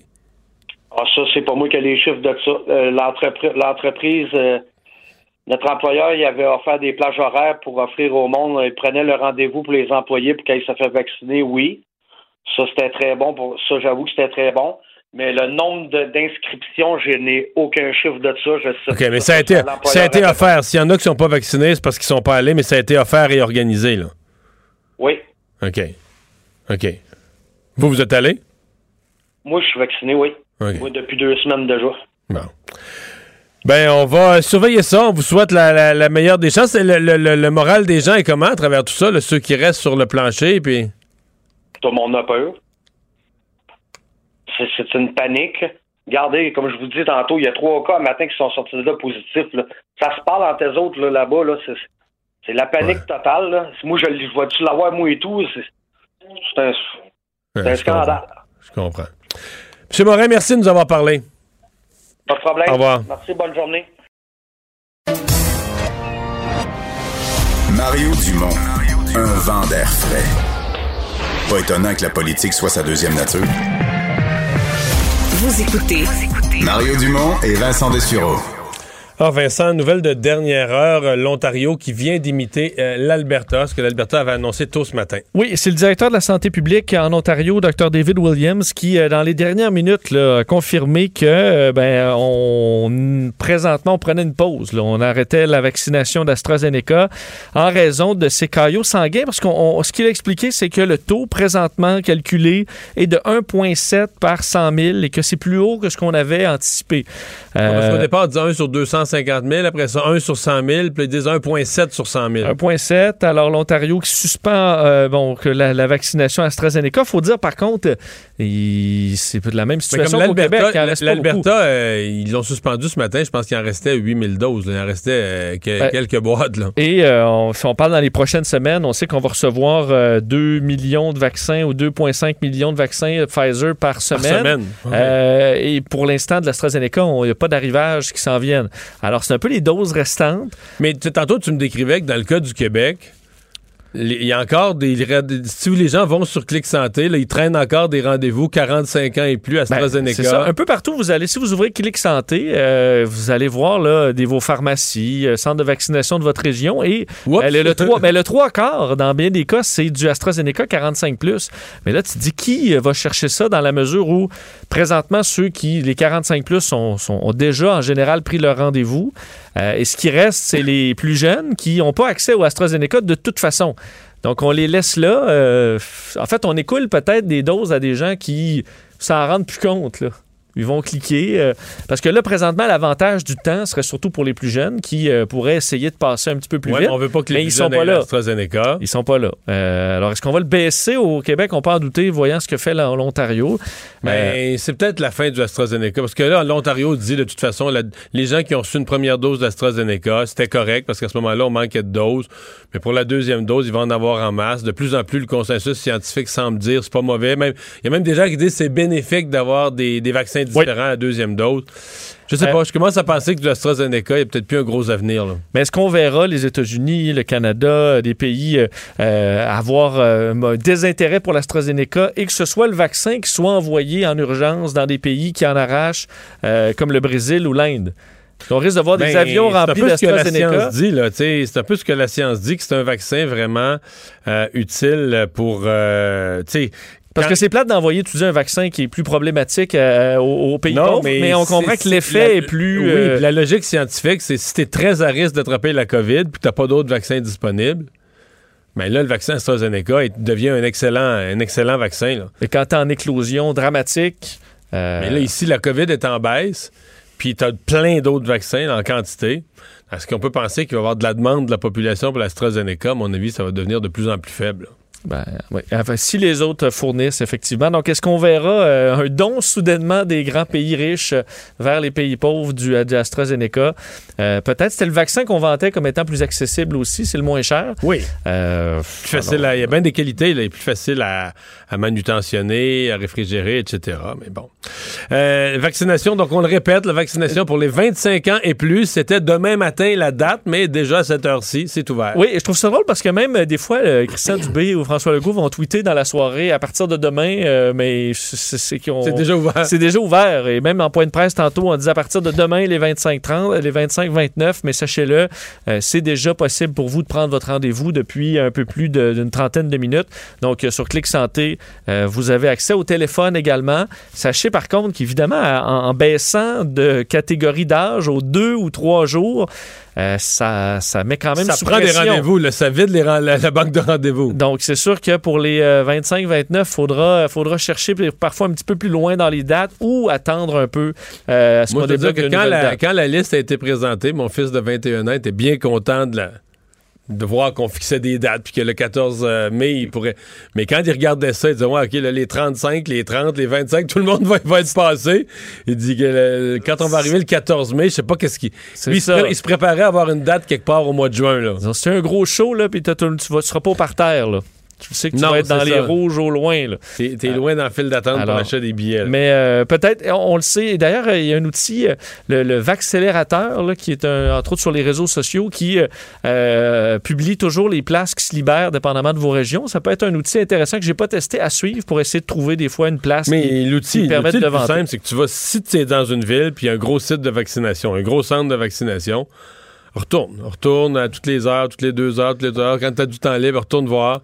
À un moment donné, quelqu'un va avoir annulé. La Dès que quelqu'un annule, la plage se libère, puis tu peux sauter dessus et devancer ton rendez-vous. Oui, ça fonctionne bien. J'en ai plusieurs, moi, qui étaient prévus euh, fin mai, là, des amis qui se sont devancés à cette semaine ou, euh, ou même si c'est déjà fait. Donc, euh, soyez à l'affût et vous vous ferez vacciner. Sinon, ben, patience encore un peu. La situation qui se détériore en Israël. Oui, vraiment. Vous verrez dans les bulletins de nouvelles là, ce soir des images impressionnantes là, dans Tir le de ciel. roquettes en- Effectivement, à Tel Aviv, euh, ti- tir de roquettes. Et on sait qu'il y a un système antimissile israélien, là, le, le- le- le- l'Iron Dome, qui envoie des. euh, enfin, qui réussit à- la plupart du temps à détruire ces euh, roquettes-là avant qu'elles En frappent le sol. Ça donne un spectacle euh, dans le ciel euh, impressionnant et terrifiant en même temps. Malheureusement, pour les Israéliens, à certains moments, ben, les roquettes réussissent quand même à, à atteindre le sol et on est rendu au moins un bilan de trois décès dans les, dans les dernières heures.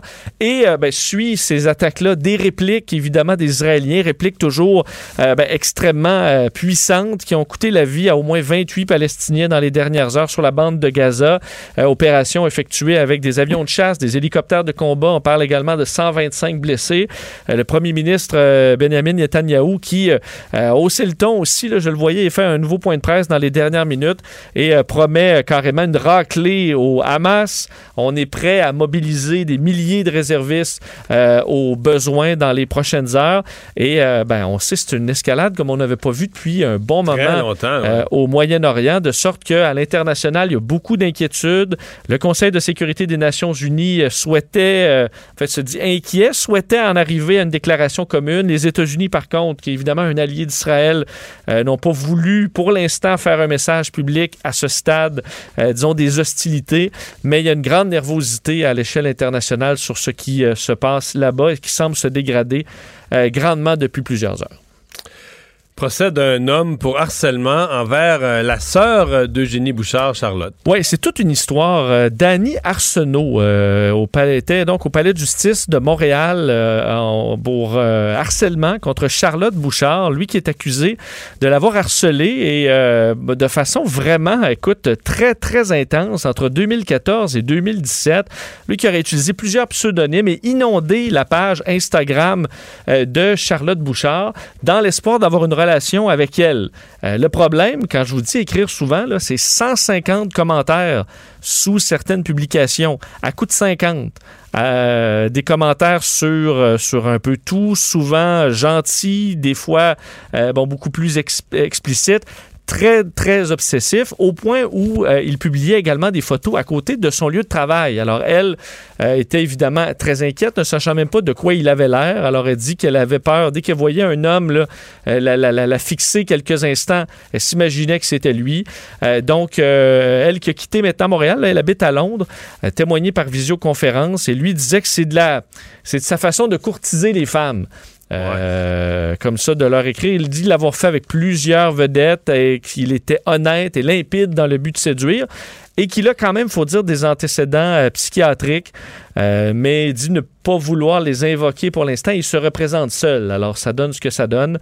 Le procès, donc, qui se, qui se poursuit cette semaine. Lui devrait po- possiblement témoigner dans les prochaines heures, si c'est pas d'ailleurs en cours son témoignage. C'est le jour du recensement aujourd'hui au Canada. Absolument. Donc, euh, on invite les gens à participer au, euh, au votre recensement. recensement. faut y penser, c'est aujourd'hui. Effectivement. Et c'est c'est aujourd'hui aussi la date, là. euh, c'est- C'est en date d'aujourd'hui combien il y avait de personnes dans votre maison, puis tout ça. C'est vraiment, c'est le, quand on dit le jour Et- du recensement, le Polaroid. C'est quoi les étapes là, quand on le fait pas, là, le recensement? Sincèrement, je ne le sais pas Ouais. tant que ça. Euh, Je pense qu'ils vont te courir après. Ils te mettent pas en prison tout de suite. Là. Non, non, il n'est pas, c'est pas en prison demain matin, mais Ok, il un court petit après. délai. Mais c'est un peu un espèce de devoir civique simple. là. C'est assez. Moi, je l'ai fait, là. C'est vraiment.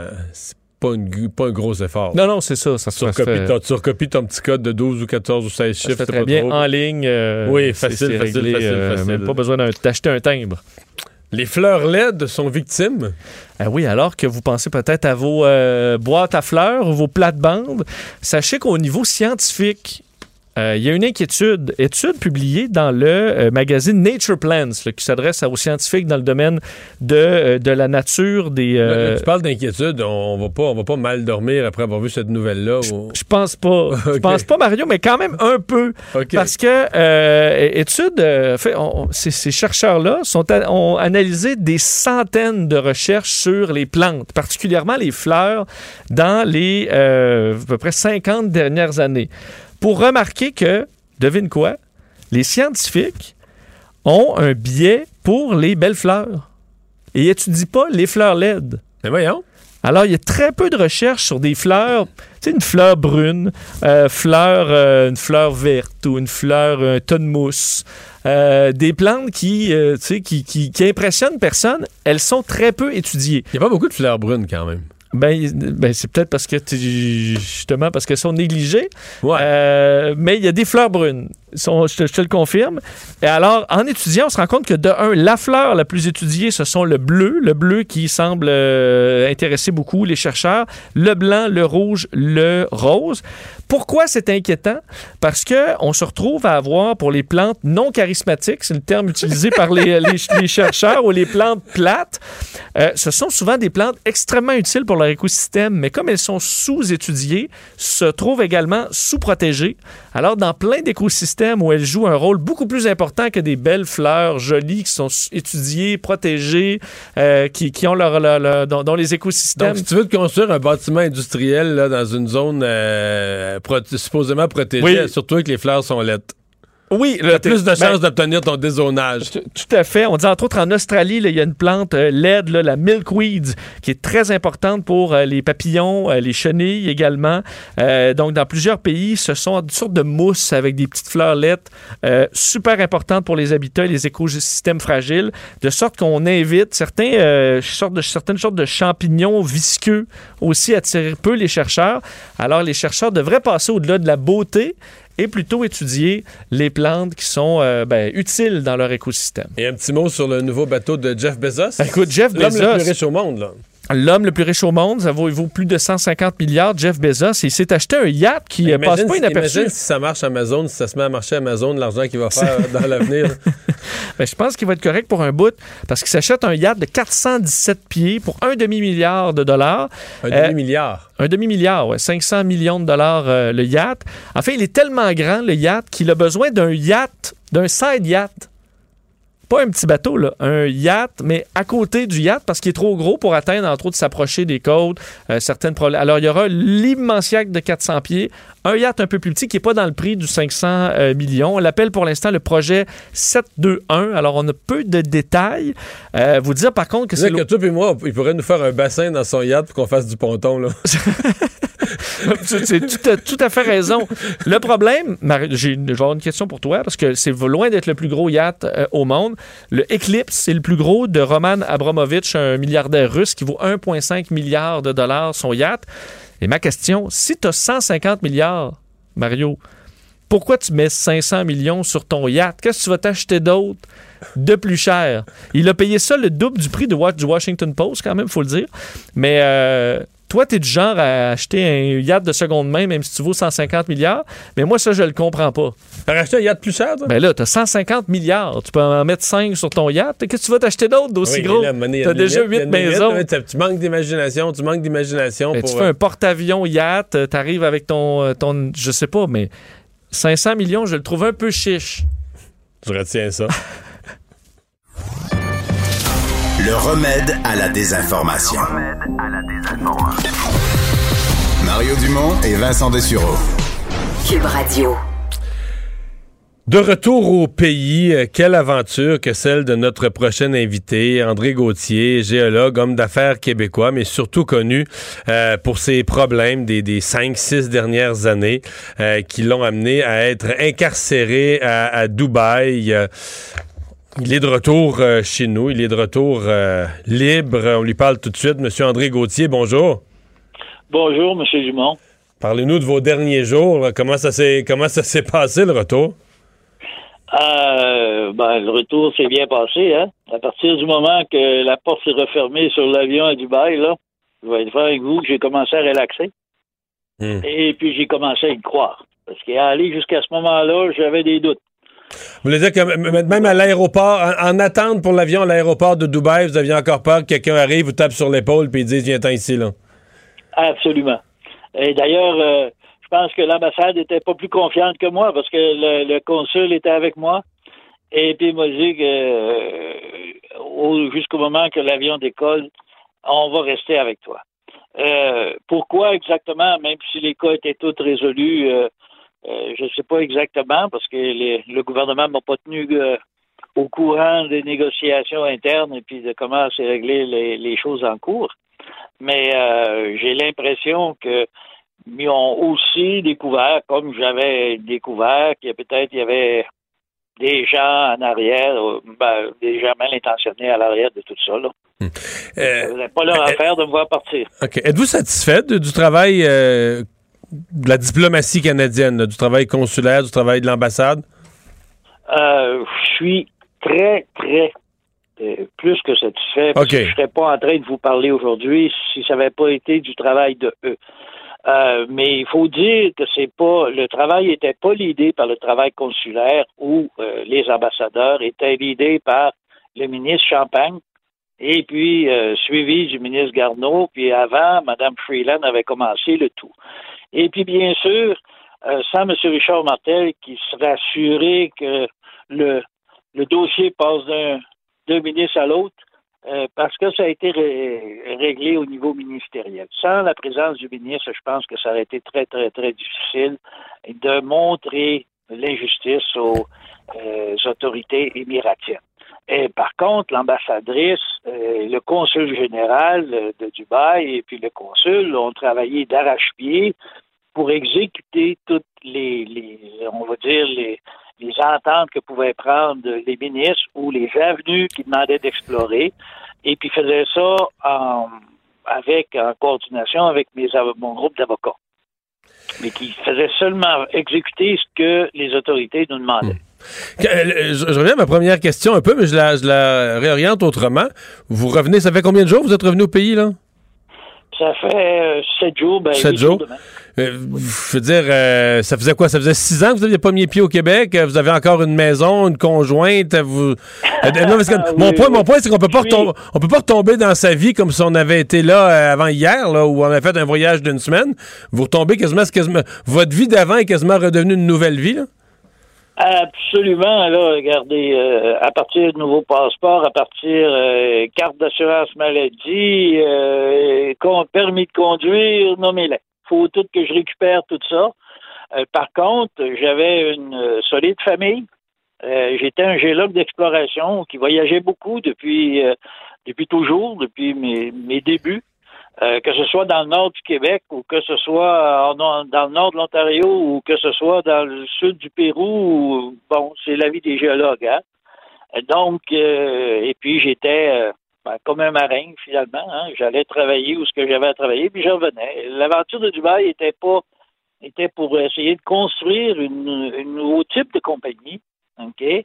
Basé parce que euh, la cause de la géopolitique, la, la- localisation des, U- des UAE favorisait la- l'exploration possible dans des pays dans lesquels c'est difficile d'explorer à partir d'une compagnie listée à la bourse.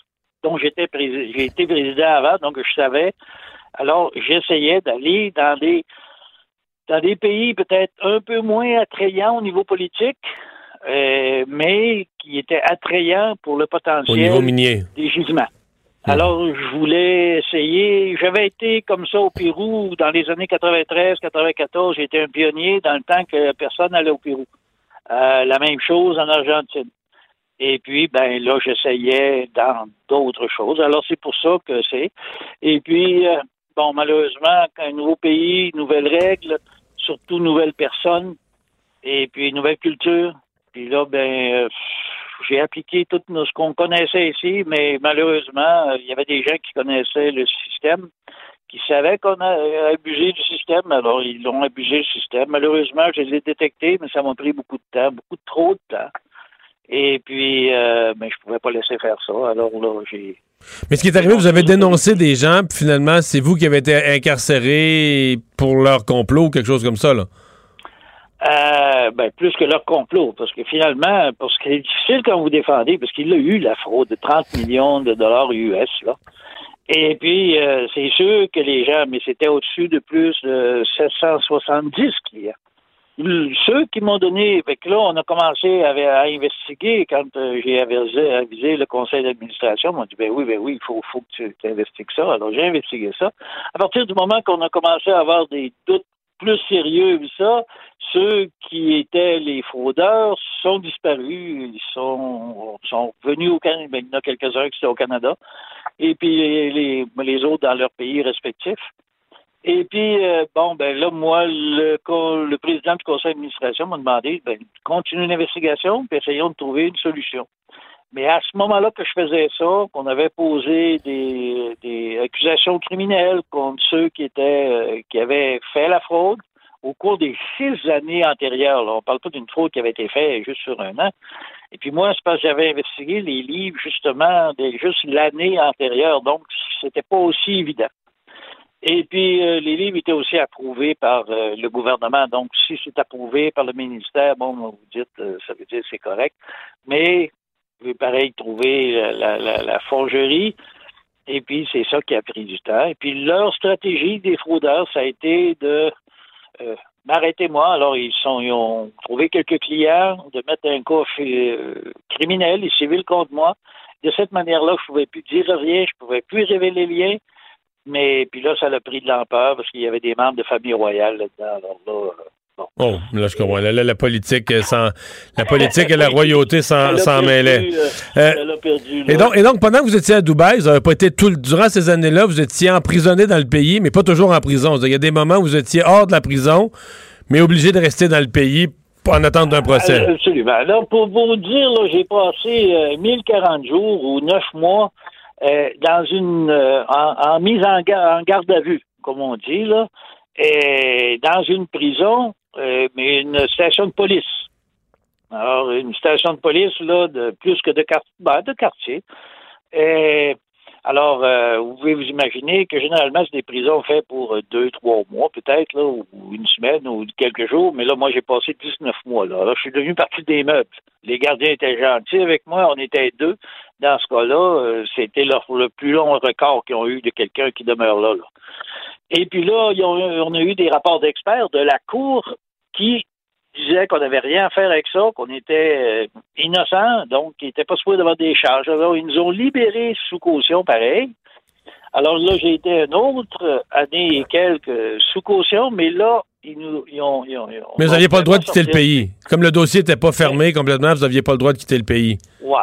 Et là, ensuite de ça, ils sont revenus, puis ils nous ont jugés. Alors là, j'ai été jugé pour 45 ans, plus ou moins, 45 ans de, prison pour les, les, les, 74 cas, si vous voulez. Et puis euh, là, ben là, tout de suite après, on est en appel. Et puis là, la première chose que l'appel a fait, ça a été de demander le même rapport d'expert qui avait été déjà fait euh, auparavant, mais mis à date, c'est un rapport qui, était qui a pris euh, le premier avait pris huit mois à faire, le deuxième a pris 14 mois à faire. Donc toujours à l'entente. Alors c'est là que les avocats me disaient bof, peut-être qu'ils vont essayer de truquer ça, là, ça.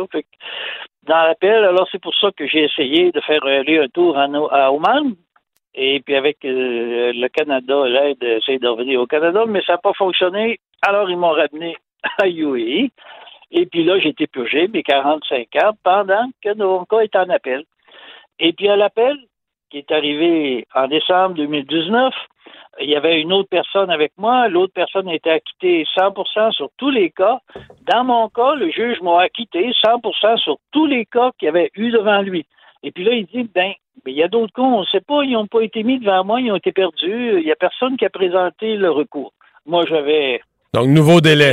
avocats, les avocats m'ont dit, on a tout fait, mais là, pour, je sais pas qu'est-ce qui est arrivé, mais en tout cas, il y a des cas qui ont disparu. Alors, c'est pour ça que le gouvernement canadien, à partir de là, est vraiment intervenu, il a dit, oh, là, il y a quelque chose, il y a quelqu'un qui a joué dans le, système pour que M. Gauthier soit le- le- Et puis là, ils ont donné un pardon présidentiel pour ceux-là. Mais là, malheureusement, il y avait des cas civils qui avaient été aussi exécutés sans ma présence en cours. Alors, c'est ça qui a fait que ça l'a pris. un- un- ben, j'ai passé un 1028 jours en prison, encore. Et puis, à partir du moment où j'ai été euh, remis en liberté, à partir de la prison, c'est-à-dire le 10 juin dernier, ben, j'ai passé un autre 328 jours à attendre en liberté, mais sans pouvoir voyager. À Dubaï. Est-ce que, est-ce que vous avez perdu le goût de travailler et de voyager? Est-ce que c'est l'heure de la retraite, là, maintenant que vous êtes rentré au Québec? Euh, regardez, moi, je suis un gé- géologue d'exploration euh, passionné. J'ai fait ça par passion. Mon épouse m'a laissé faire ma passion toute ma vie. Je lui ai laissé faire ses pa- sa passion. Alors, j'ai travaillé, j'ai eu la chance de travailler ou de visiter 44 pays. Alors, euh, puis j'aime être à l'avant-garde et non en arrière du train. Euh, fait que euh, je vais sûrement prendre un bon euh, un bon temps de, de relax pour me replacer et puis remettre toutes les choses en place. Euh, mais j'aimerais j'aimerais surtout Vous être encore actif. vous Si l'industrie me le permet, parce qu'avec un dossier comme ça, voyez-vous, c'est pas si évident quand on joue avec l'administration Mhm. des, des, des frais. bon, ça va dépendre de la perception de l'industrie aussi. Puis aussi la négociation avec mon épouse, parce que je pense pas que je vais, être- je vais pouvoir euh, faire exactement tout ce que je voulais comme auparavant. Parce qu'elle n'a pas aimé l'expérience. On est tous d'accord là-dessus. Monsieur Gauthier, vous souhaite la meilleure des chances pour la suite. Merci. Merci beaucoup, M. Dumont. Au revoir. Mario Dumont et Vincent Dessureau. Inséparables comme les aiguilles d'une montre. Cube Radio. Le, commentaire de Richard Martineau. Des commentaires pas comme les autres.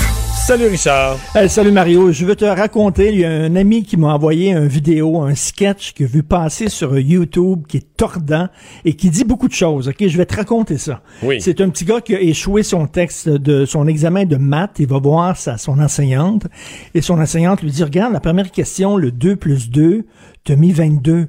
Mais elle dit "Faut pas mettre les chiffres, faut pas les coller un côté de l'autre, faut faut les additionner." Fait qu'elle dit 2 plus 2 égale 4. Elle dit non, 22.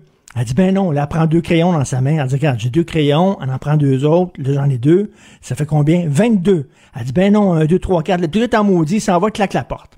Et là, le lendemain, il y a les parents du petit gars qui arrivent, puis qui disent à l'enseignante, qu'est-ce qui s'est passé hier exactement? Et là, elle dit, ben c'est parce que, bon, j'ai mis, euh, la question c'est 2 plus 2, puis votre fils a répondu 22. Et là, le père a dit, et? Ben, elle dit, c'était la mauvaise réponse, parce que la, la bonne réponse, c'était 4. Et là, le père dit, Da- selon qui? m'a dit, selon, selon les règles des mathématiques, tu sais. Qui êtes-vous, vous, pour dire que vous, vous avez la bonne réponse, mon fils n'a pas la bonne réponse? mon fils est un libre penseur, vous serez maudit fasciste de nazi, tout ça. C'est exactement ça. La science, ce n'est pas une question d'opinion.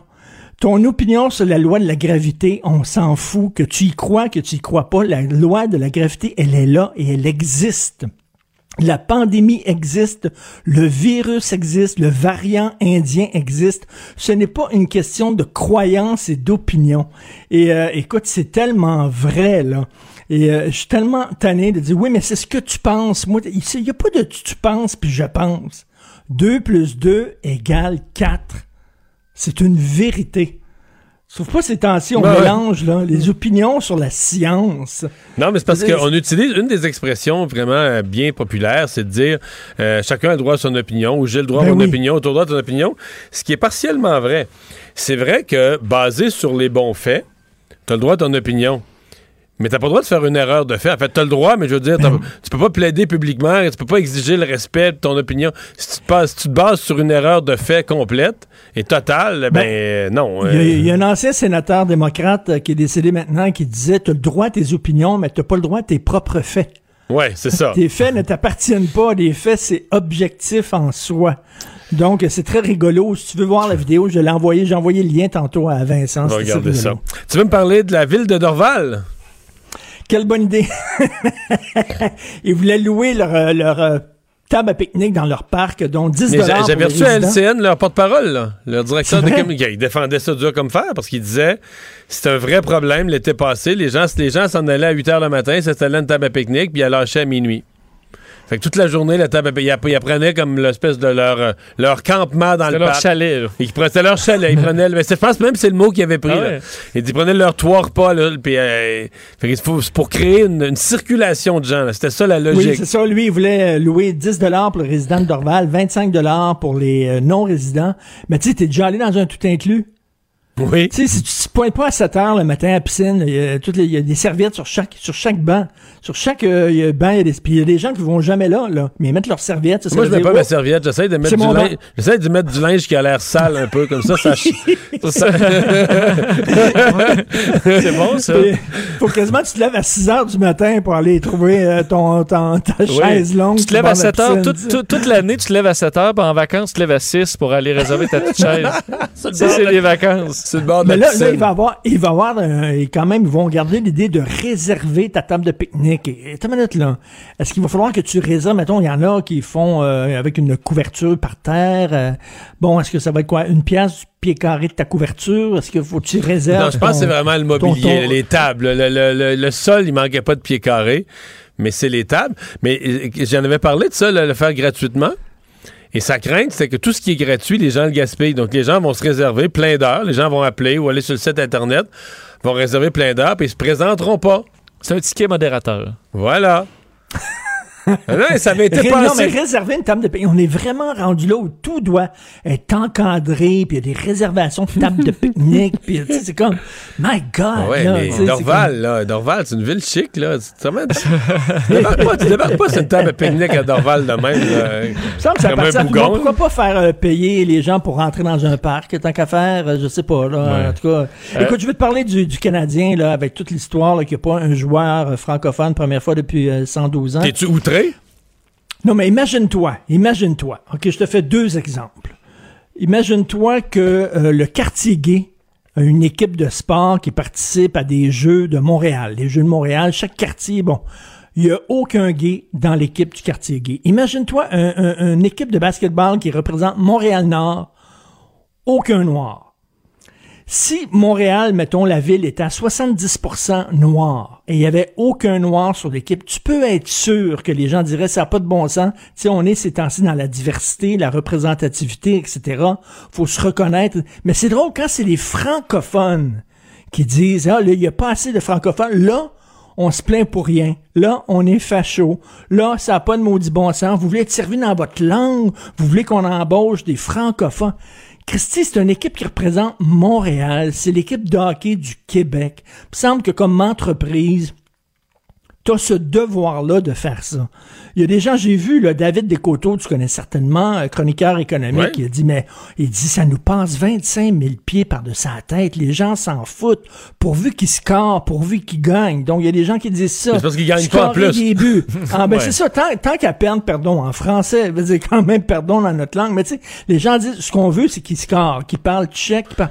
Non! Ouais, en 93, ils ont gagné la Coupe Stanley, là, avec Danfous, Lebeau, Desjardins, euh, j'en oublie plein, là. Il y avait euh, Lemieux. euh, il, y a- non, il y avait une équipe, là, plein, plein. Roy, Hein? Patrick Roy? Patrick Roy dans les buts. hein, une équipe, il y avait un tiers des joueurs qui étaient des, des Québécois francophones. Non, non, mais jamais je croirais qu'il n'y a pas un joueur dans la Ligue junior majeure du Québec francophone qui aurait dû avoir un- un- une place.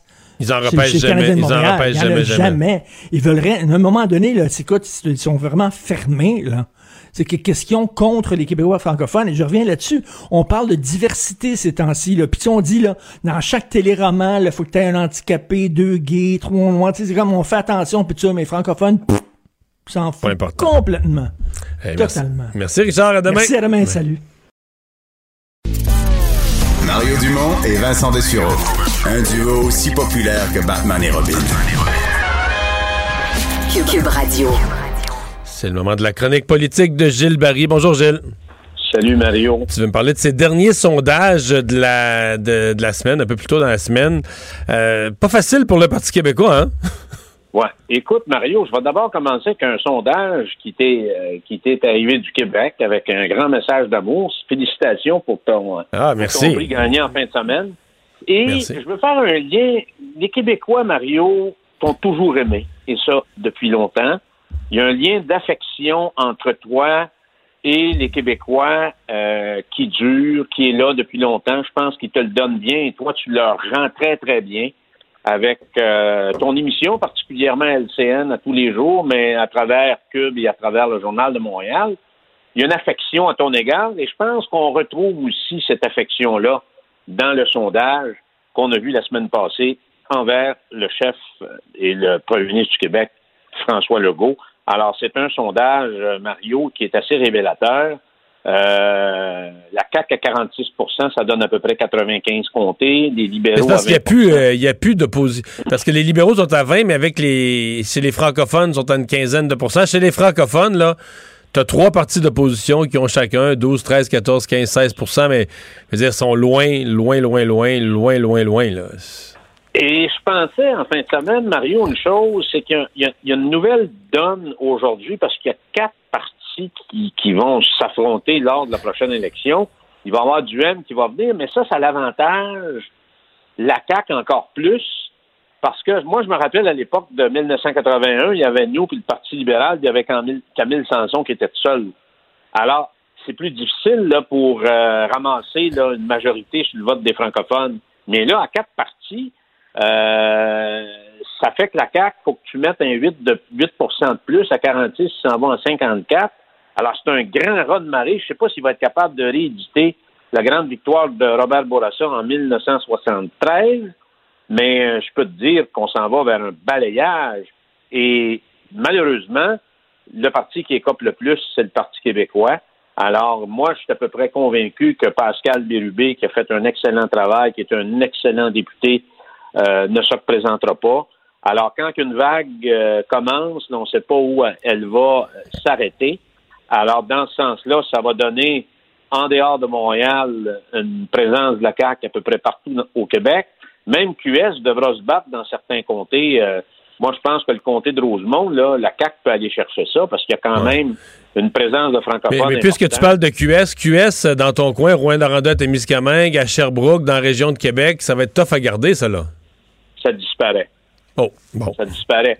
Écoute, Rouen-Noranda, Témiscamingue, c'est pas compliqué, Mario. Et, et je pense que Mme Lessard fait un très bon travail, mais elle a gagné à peine par 500 voix à la dernière élection avec un Dans candidat un de vote éclaté à quatre partis, là, hein, avec 20 quelques Ouais. pourcents, une trentaine de pourcents. Exactement. Sauf que là, euh, les gens d'Abitibi et d'Abitibi-Ouest qui ont des députés au pouvoir, Rouen-Noranda, Témiscamingue va avoir le réflexe de dire, ben écoutez, on veut, on veut être sur le bon bord. Ils peuvent trouver un candidat ou une candidate qui peuvent être ministrables aussi. Alors ça, ça peut donner une chance.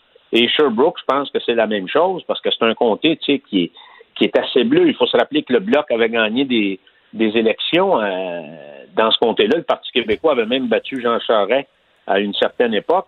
Alors, donc, en dehors de la grande ville de Montréal, là, euh, ça va être pas mal, euh, ça va carburer euh, Coalition Avenir du Québec. J'en suis convaincu. Petite, petite nuance, là, qu'est-ce que signifie euh, le Parti conservateur d'Éric Duhem dans la région de Québec, la capitale na- nationale? Sauf que c'est difficile, ça va être difficile à maintenir pour lui parce que Là, il a tout misé sur la, il a tout misé sur la pandémie. C'est pas, c'est pas un véritable parti conservateur. C'est un parti anti-mesures sanitaires. Euh, Est-ce qu'il va être capable de transformer ces appuis-là, des anti-vaccins, Ouais. en- parce que là, pour l'instant, il parle pas d'économie. Tous les thèmes conservateurs, il en parle jamais là. La grande question, Mario, là, François Legault, notre premier ministre, va avoir euh, 64 ans le 26 mai. Quel sens il va donner, lui, à cet appui massif des Québécois? Euh, devant l'histoire, là, tu fais quoi avec un appui aussi important? Parce qu'il faut que ça ait un sens, il faut que ça soit porteur de sens. De quelle façon va-t-il faire avancer le Québec? C'est ça la question.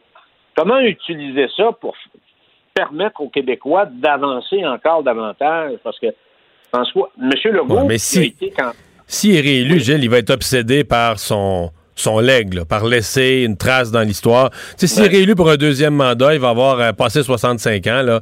C'est ce qu'il va... et Il va vouloir, à mon avis, accomplir des choses solides, des grandes choses. Il va vouloir laisser une... J'ai connu les politiciens tellement, c'est ça, à la fin de la carrière, c'est dire, qu'est-ce que je laisse comme... Pas, pas juste de régler un dossier, là, une courbe dans une route, là, que, que tu- tu voudrais pas être premier ministre des calvettes. Non, non, non, non, tu veux laisser Hein? une trace dans l'histoire. C'est ça. Alors, dans son cas, moi, je pense qu'il y a un rendez-vous avec l'histoire. Je, euh, je pense que dans les prochains jours, on va déposer à Québec le projet de loi sur la loi 101. Il y a dans son, euh, il y a la laïcité qui est en marche.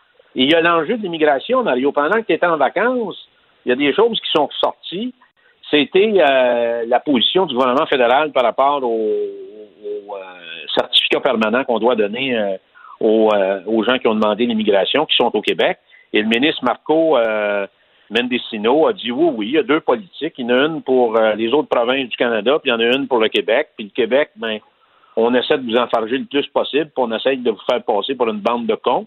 Alors, pendant que ça prend six mois pour obtenir le permis euh, pour les autres provinces canadiennes, au Québec, ça va prendre deux ans. Alors, c'est pour ça qu'on a assisté dans les derniers jours des déclarations de gens qui parlent carrément français, des beaux métiers implantés chez nous, ont décidé, de, sont tannés d'attendre après cette, euh, ce permis du fédéral pour être en mesure de demeurer ici euh, euh, pour tout le temps. Et euh, ils ont décidé de faire le valise et s'en aller. Et moi, ce que je trouve, c'est là, il y a une faiblesse dans le gouvernement Legault parce que me disais, si Joseph Facal était ministre des Affaires intergouvernementales canadiennes, ça n'aurait pas pris deux minutes pour qu'il dégaine. Il, est Alors, bra- il brasserait davantage, là. Ben, puis notre ministre des Relations euh, fédérales provinciales, Mme Lebel, euh, n'est pas là. On ne la voit pas souvent. Puis pourtant, il y a des.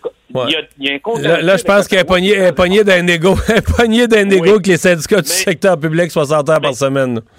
ça t'empêche pas, Mario, de faire un petit jab Non, non, non, Scrum je pour être comprends. en mesure de. On reviendra sur la question de, de cet enjeu-là, mais je pense que Boccoté l'a souvent dit, il y a un enjeu id- identitaire au Québec, langue, culture, laïcité, immigration. Je pense que c'est peut-être là euh, que François Legault peut nous faire avancer et donner un socle et Ouais. des fondations plus fortes à la nation québécoise. Merci, Gilles.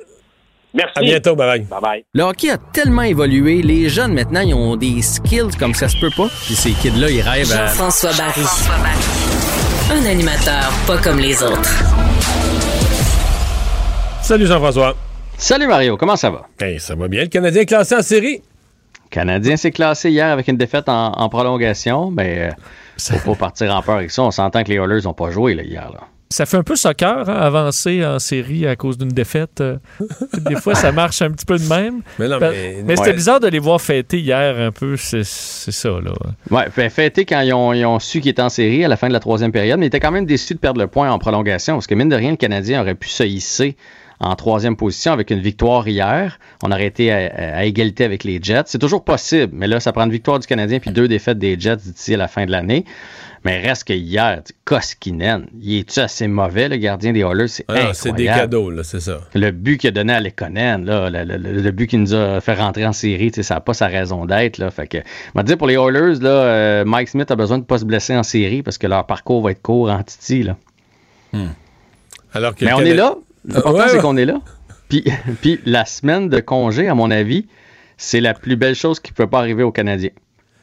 Ouais, parce, Parce que, que là, va- essayer de, au moins les, une équipe un peu compétitive, revoir les joueurs. euh, parce que là, écoute, ils finissent, tu peux pas finir la saison plus mal. Là.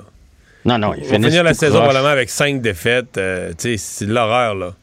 Oui, oui, puis tu sais, Weber, Price, Gallagher sont pas là. Euh, tu sais, regarde juste Byron qui est revenu hier. On voit qu'un gars de la Ligue nationale, c'est un gars de la Ligue nationale. Là, ça fait une différence. Puis on en a surtaxé plusieurs dans les euh, derniers moments. Là.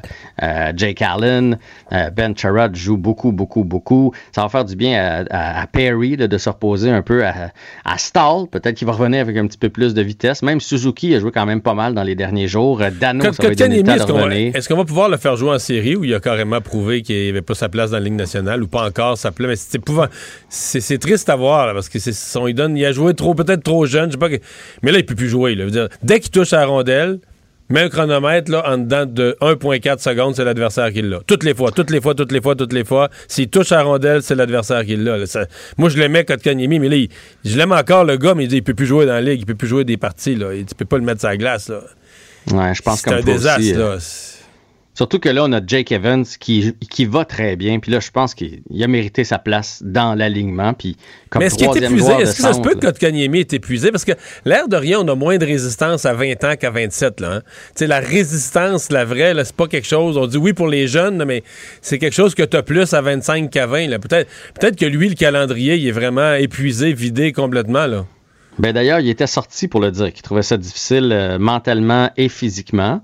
Tu sais, lui, dans le fond, il joue en Europe avant, puis il joue moins 40 de matchs, matchs, en 40 Europe. matchs par année, ouais, c'est ça. Puis là, dans les dernières années, on l'a ménagé un peu. L'année passée, il y a, il y a In and Out, on l'a envoyé à Laval. Euh, après ça, il y a eu la pause euh, de COVID. Quand il est revenu, il était meilleur. Fait qu'effectivement, il a l'air fatigué. Puis mentalement, euh, il y en a plusieurs qui disent que c'est très fatigant, surtout quand ça va pas bien. Tu sais, comme lui, là, hier, après la game, là, là euh, un, un coéquipier peut pas dire hey, sais-tu quoi là, on va aller manger un bon steak avec une bouteille de vin là, on va aller fêter le fait qu'on est en série, puis on va changer les C'est idées un peu là.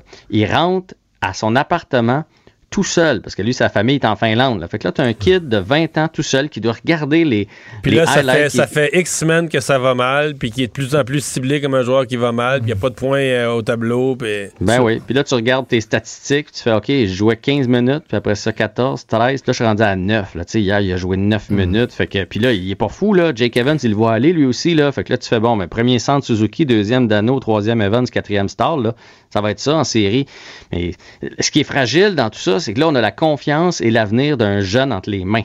Parce que, tu sais, on veut pas le perdre pour les prochaines années. Ça, demeure un troisième choix au total. Le Canadien a payé cher pour avoir... euh, ben, payé cher dans le sens qu'on a, pris ce troisième choix total-là, ce qui passe pas souvent pour repêcher Kotkaniemi, qui a quand même un beau potentiel. Il faut pas le perdre, il faut pas le brûler. Fait qu'il faut en prendre soin. Il faut le mettre dans Watt, puis ça prend des psychologues sportifs pour avoir des discussions avec lui. Au niveau des, euh, de nos éclopés, les blessés, il y en a certains qui sont à l'entraînement, d'autres qui ne le sont pas? Ouais, ben Price était sur la glace aujourd'hui, ça c'est une très bonne nouvelle. Gallagher aussi, puis on a vu là, il a mis sa main à rude épreuve. On a vu des images un peu partout sur le web là, il a fait des lancers frappés tout ça, donc sa main visiblement va bien. Moi, je suis convaincu que si le Canadien n'était pas en série demain, Gallagher serait de la partie. Si c'était le match ultime, là, euh, le fait qu'on soit déjà en série, on va peut-être vouloir le reposer jusqu'au bout. Je pense pas qu'un match, euh, Gallagher qui joue une game ou qui joue pas là, euh, il va se présenter au premier match des séries, lui, avec le couteau entre les dents. On le sait, c'est Gallagher, fait que ça, ça changera rien. Weber, toujours pas de trace de Weber. Dano, évidemment, sur le, sur le protocole. Anderson n'était pas là aujourd'hui. Josh Anderson, euh, hier, là, il est Il a tombé à plusieurs blessé hier, reprises. c'est ça. Il a fini blessé. Puis moi, là, je- à chaque partie, quasiment, on dirait qu'il va à l'infirmerie, il fait un petit tour, il revient. Moi, je pense que je donnerais la partie de congé demain. Là, repose-toi. D'ailleurs, c'est un cas incertain pour demain. Allen n'était pas là non plus, le gardien qu'on a surtaxé lui aussi dans les derniers jours. Et euh, euh, Eric Stahl a aussi pris une journée de congé à l'entraînement aujourd'hui. Fait que ça- ça ressemble à ça. Il n'y a pas de chance de toute façon. La Ligue nationale l'a dit. On commencera pas tant que la division du Nord n'a pas terminé. Donc, c'est certain que le Canadien ne joue pas avant le 19 ou 20 mai prochain. Fait qu'on a du temps pour euh, guérir les blessures, alors que dans les, aux États-Unis, ça va commencer probablement vendredi ou samedi. Euh, L'horaire devrait sortir dans, les, euh, dans les prochains jours. Puis on pourra reparler des confrontations parce qu'il va en avoir des belles. là. J'ai regardé entre autres aujourd'hui Boston contre Washington. Donc, euh, Zeno Chara contre son, son ancienne équipe, ça va être bien de fun. Frédéric Anderson qui va affronter les sénateurs demain, donc le gardien des Maple Leafs qui est de retour. Ouais, ceux qui espéraient que le Canadien affronte les Maple Leafs avec euh, le gardien substitut ou peut-être même le troisième gardien qui est un peu plus poreux, ben non, Frédéric Anderson va être euh, remis de sa blessure, donc il va être devant le filet demain contre les Sénateurs, donc il va probablement être là pour le premier match des séries contre le Canadien. C'est pas tellement une bonne nouvelle, c'est un géant devant le filet. Il est capable d'en donner un mauvais une fois de temps en temps, lui aussi quand même.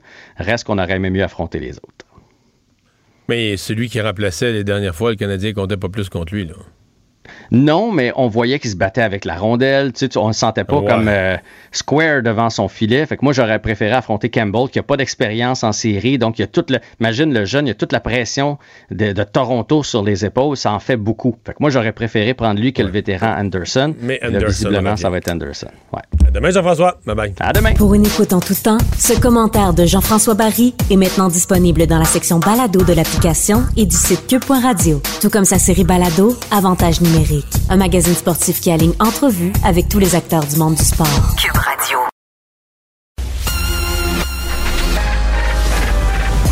Mario Dumont et Vincent Dessureau. Des propos crédibles, avec des fois un brin de sarcasme. Ben, quand les nouvelles sont moins crédibles. là. Mario Dumont et Vincent Dessureau. Cube Radio. 7h27, on retrouve Mario Dumont dans les studios de Cube Radio. Mario, euh, on est passé euh, de dernier de classe à presque premier de classe pour la vaccination. Ça a parti tout croche, mais ça va pas mal mieux là, partout. Ouais, entendons-nous, euh, la proportion de Canadiens vaccinés n'a pas dépassé les États-Unis ou le Royaume-Uni. Ah non, non, non. C'est cette statistique, dose. ouais, c'est cette statistique où on parle vraiment de, de nombre de doses par semaine, au prorata de la population, combien de doses sont données à chaque semaine? Et là-dessus, le Canada a grimpé dans le classement. Et effectivement, pour les derniers jours, euh, le Canada passe devant euh, la- l'Allemagne, l'Italie et se retrouve au premier rang mondial. Donc vraiment, euh, rattrapage, que la campagne de vaccination, autant pour le, M. Trudeau pour amener des vaccins au Canada que les provinces pour les administrer, la situation s'est vraiment améliorée euh, au Canada. Il faut dire que les pays, prenons les États-Unis. Euh, Ils ont une plus grande proportion de leur population vaccinée, mais le nombre de vaccins qu'ils sont capables de donner par semaine, ça ralentit un peu. Pas parce qu'il manque de vaccins, parce qu'une fois que tu as vacciné 60, 60 quelques pourcents de ta population, euh, là, tu te retrouves avec des gens, soit qui ont peur des vaccins, soit qui ont lu contre les vaccins, soit qui sont paresseux puis qui remettent ça à plus tard, etc., etc. Mais tu sais, c'est plus dur, les plus pressés, les plus, euh, les, plus actifs là, à prendre rendez-vous puis se rendre au site de vaccination sont déjà allés. Et là, tu te retrouves dans des classes de population, des couches de population où il faut les convaincre. Peut-être que le Québec, on va arriver à ça. Mais pour l'instant, au Canada, c'est beau à voir, là, ça vaccine vraiment. Oui.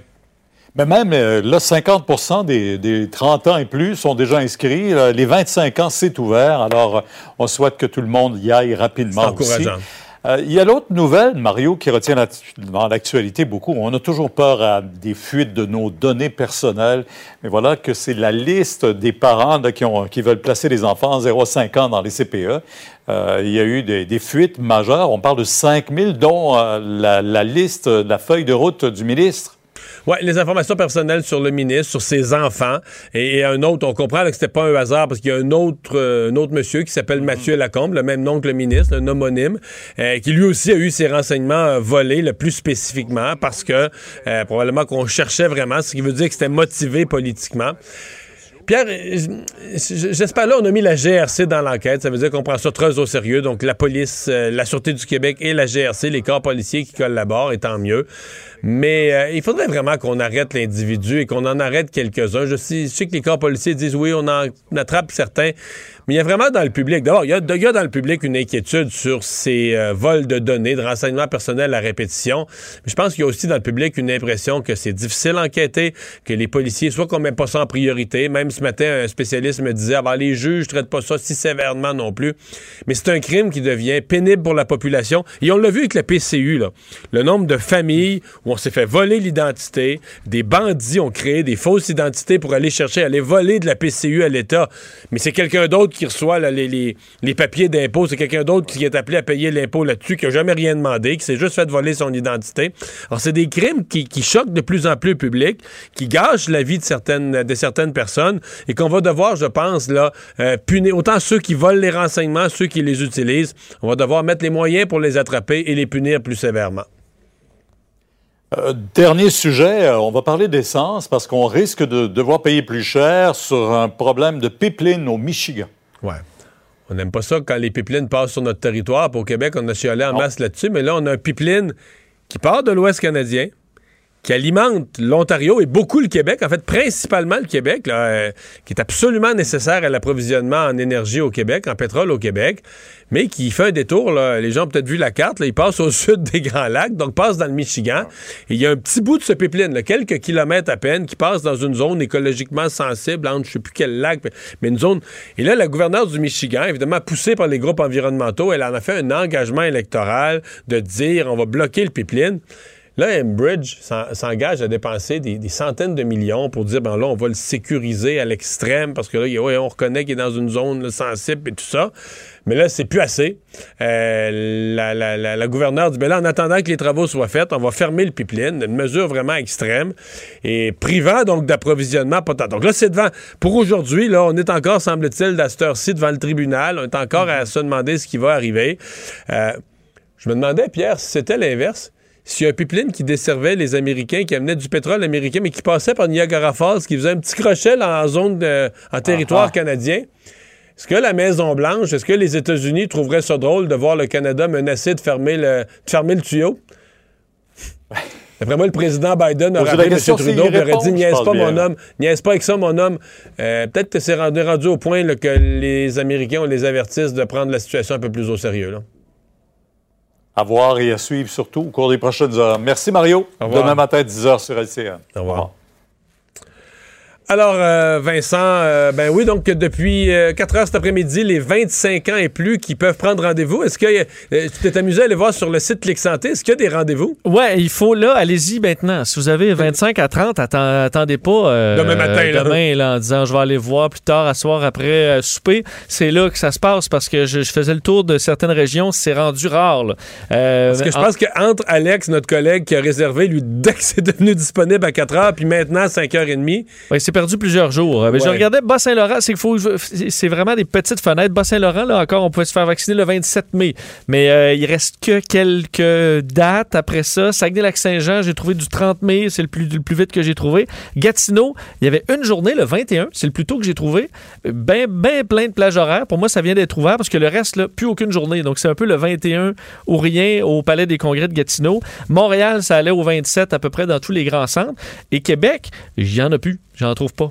Alors, il faudra euh, vraiment fouiller, essayer de Mais le gouvernement des- dit quand ils vont recevoir d'autres de grosses euh, livraisons de doses, ils vont rajouter des dates. là. Rajouter des dates, rajouter carrément des journées. Des fois, c'est une journée et là, il y a plein de plages horaires d'un coup. Donc, il faut vraiment prendre l'habitude d'aller vérifier Clic Santé souvent. C'est long des fois, c'est un peu ardu, mais ça vous permettra de vous faire vacciner euh, le plus rapidement possible. Mais conseil, si vous avez ben, si vous avez 35, 40, vous n'êtes pas, vous êtes pas encore occupé de ça, ou si vous avez 25, vous avez le droit depuis quelques minutes, euh, allez-y, les rendez-vous disparaissent rapidement. Merci Vincent, merci, Merci. à vous d'avoir été là. On se donne, euh, on se donne rendez-vous demain, 15h30, comme d'habitude. Sophie Durocher s'en vient. Bonne soirée. Cube Radio.